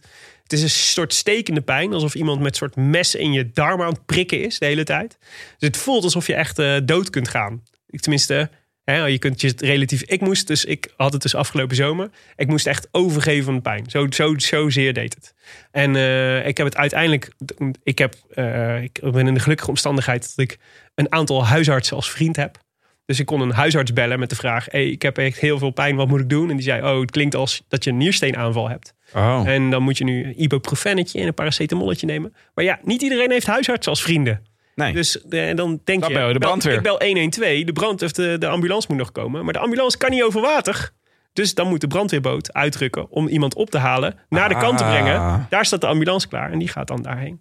Oh. Toen bleek het een niersteenaanval te zijn. En eh, de brandweer is daarvoor uitgerukt? Ja, en eh, met succes. En ze waren eerder dan Den Hout, die waarschijnlijk eh 100 meter achter zaten. ja, precies. En maar hoe kom je van een niersteenaanval dan af? Nou, het, gaat dus, het zijn dus niersteentjes die in je nieren zitten. En die steentjes, die, als het goed is, eh, vinden die dus hun weg door je urinebuis naar buiten. Oh. nee, dat nee, doet nee. pijn. Nee, dat valt dus. Oh. eh, Nou ja, dat doet ook pijn. Maar dat schijnt dus dat dat niet per se het pijnlijkste is. Want dat is namelijk een dikkere buis dan wat die in je nieren doorheen moet. Dus de, het nierdeel is het pijnlijkst. Oh. En heb, Maar- jij, heb jij dat ook gehad? Ik heb het niet gevoeld dat ik het heb uitgeplast. Maar op een gegeven moment hield het gewoon op. En toen was het gewoon, eh, toen, ja, dan, dan, dus ja, dan is het ook gewoon klaar helemaal. En dan soms komt het nog terug, want dan zijn die nierstenen er niet uit. Maar bij mij kennelijk wel. Heb jij dit gehad, Liedewij? Nee, ik heb, komt het niet vaker bij mannen voor ook dan bij vrouwen? Of is dat... eh, Ja, dat weet ik. Ja, Ja, weet ik dikke mannen boven de 50. niet. Ja. Ik vind het wel een heel ontroerend persoonlijk verhaal. ja. Ja, dit is Ook. precies wat de Rode Lantaarn Roland Ja, dat is echt. De niersteen aanvallen van Willem. Ja, ja het, was heel, het was serieus heel heftig. Ik kan me niet heugen dat ik ooit zo'n medische situatie heb gehad. Dus ik kon me helemaal voorstellen in, in hoe de persoon in de blokhutboot in de Aakvlaai zich voelde op het moment dat het, dat het zich afspeelde. Wil je medeleven betuigen aan Willem of wil je reageren op andere wijze op de Lantaarn? Dat kan via Eh. vele wegen. Je kunt ons sowieso vinden op Facebook en Twitter, zoals Jonne zou zeggen. Maar je mag ons ook mailen naar groetjes We vinden het superleuk als je eens een reviewtje wil achterlaten op iTunes. Omdat we het leuk vinden om die zelf te lezen. Maar ook omdat het anderen helpt om de show te vinden. Gezondheid Willem. Dank je. Jonne, hebben we nog een recensie? Jazeker hebben we die. Van iNick74. Beter wordt het niet, uitroepteken 5 sterren. Echt de allerbeste podcast in wielerland. Nee, zelfs in sportland. Ik geniet met volle teugen over de verhalen. En vooral de humor van Jonne, Tim en Willem. Beter gaat het niet worden. Ga zo door met drie uitroeptekens, jongens. Nou, hartstikke mooi. Humor. Ja, ik heb wel eens het gevoel dat mensen denken dat het allemaal grapjes zijn. Maar goed. We zijn er donderdag weer. Ja, donderdag. En dan praten we vooral over de rit van woensdag. Nee, Ja, we praten en- over de rit van donderdag. Oh, oké. maar... Alleen in de voorspelbokaal over de rit van woensdag. Oh, oké. Ja, precies. Eh, de komende dagen mag je zelf alvast wat acclimatiseren in Spanje. Eh, de laatste ronde hè, voor het Zwarte Gat. Hoe lang is het? Hoe, over hoe lang is het Zwarte Gat? Nou, twee, twee- weken. Oh, twee, drie weken. En dan Ja, is er niks meer. Hè? Geen Parijs-Roubaix of geen... Twee eh, weken. We zijn al een week onderweg met de Vuelta. Dus het is nog twee weken, twee weken koers en dan is het gewoon klaar. Poeh. Dan moeten we weer wachten tot, eh, ja, toch de eerste week van januari. Ja, ik wou net zeggen. Het is wel een heel kort zwart gat dit Ja. jaar. Ja, nee. Een Maar heel kijk, klein zwart gaatje. Nee, maar dus ik betrapte mezelf ook op zeg maar, de redenering. eh, in het nieuwe wielerseizoen is alles weer normaal. Maar dat is natuurlijk onzin. Het is niet dat op 1 januari de wereld er in één keer heel anders uitziet. Dus de, de, de vraag is eerder, wanneer gaat de eerste afgelasting van 2021 komen? Ja. Ik wil jullie niet... eh, Die is al eh, gedaan, volgens mij. Wat dan? Volgens mij gaat de Herald Sun Tour niet door. Oh, nou ja, voilà, daar ga je. Woeilonga heel straks. Ja, Nee, dat is... Dat is eh, Tour Down Ja, Under. Tour Down Tour Under. Down Under. Ja. Maar stel je voor, ik dacht de Herald Sun Tour. Dan kan Woeilonga heel... Als zometeen gaat die niet door. Ja. En wat we dan voor chaos krijgen in 2021. Ja, ja, dat is... Dat, ja, We hebben allemaal gezien wat, het, eh, wat één gekke uitslag daar al eh, kan doen. dat mag José weten. Liedewij, ik hoop eh, dat je bij de volgende Giro... die eh, over of een half jaar of over twee weken wordt gereden... je weet het nooit, dat je er dan weer bij bent. Ik hoop het ook. Het zou leuk zijn. Ik ben steeds toevallig per ongeluk. Dat is helemaal niet de bedoeling natuurlijk. Dat ik daar juist tijdens de Giro Nederland ben. Nee, volstrekt toevallig. Ook als je net een nieuw boek uit hebt. Ja, precies. Nog één keer je boek, hoe heet het? Alleen op avontuur. Alleen op avontuur, ja precies. Eh, koop het allemaal het boek van Liedewij van Noord. Ehm, goed, tot donderdag.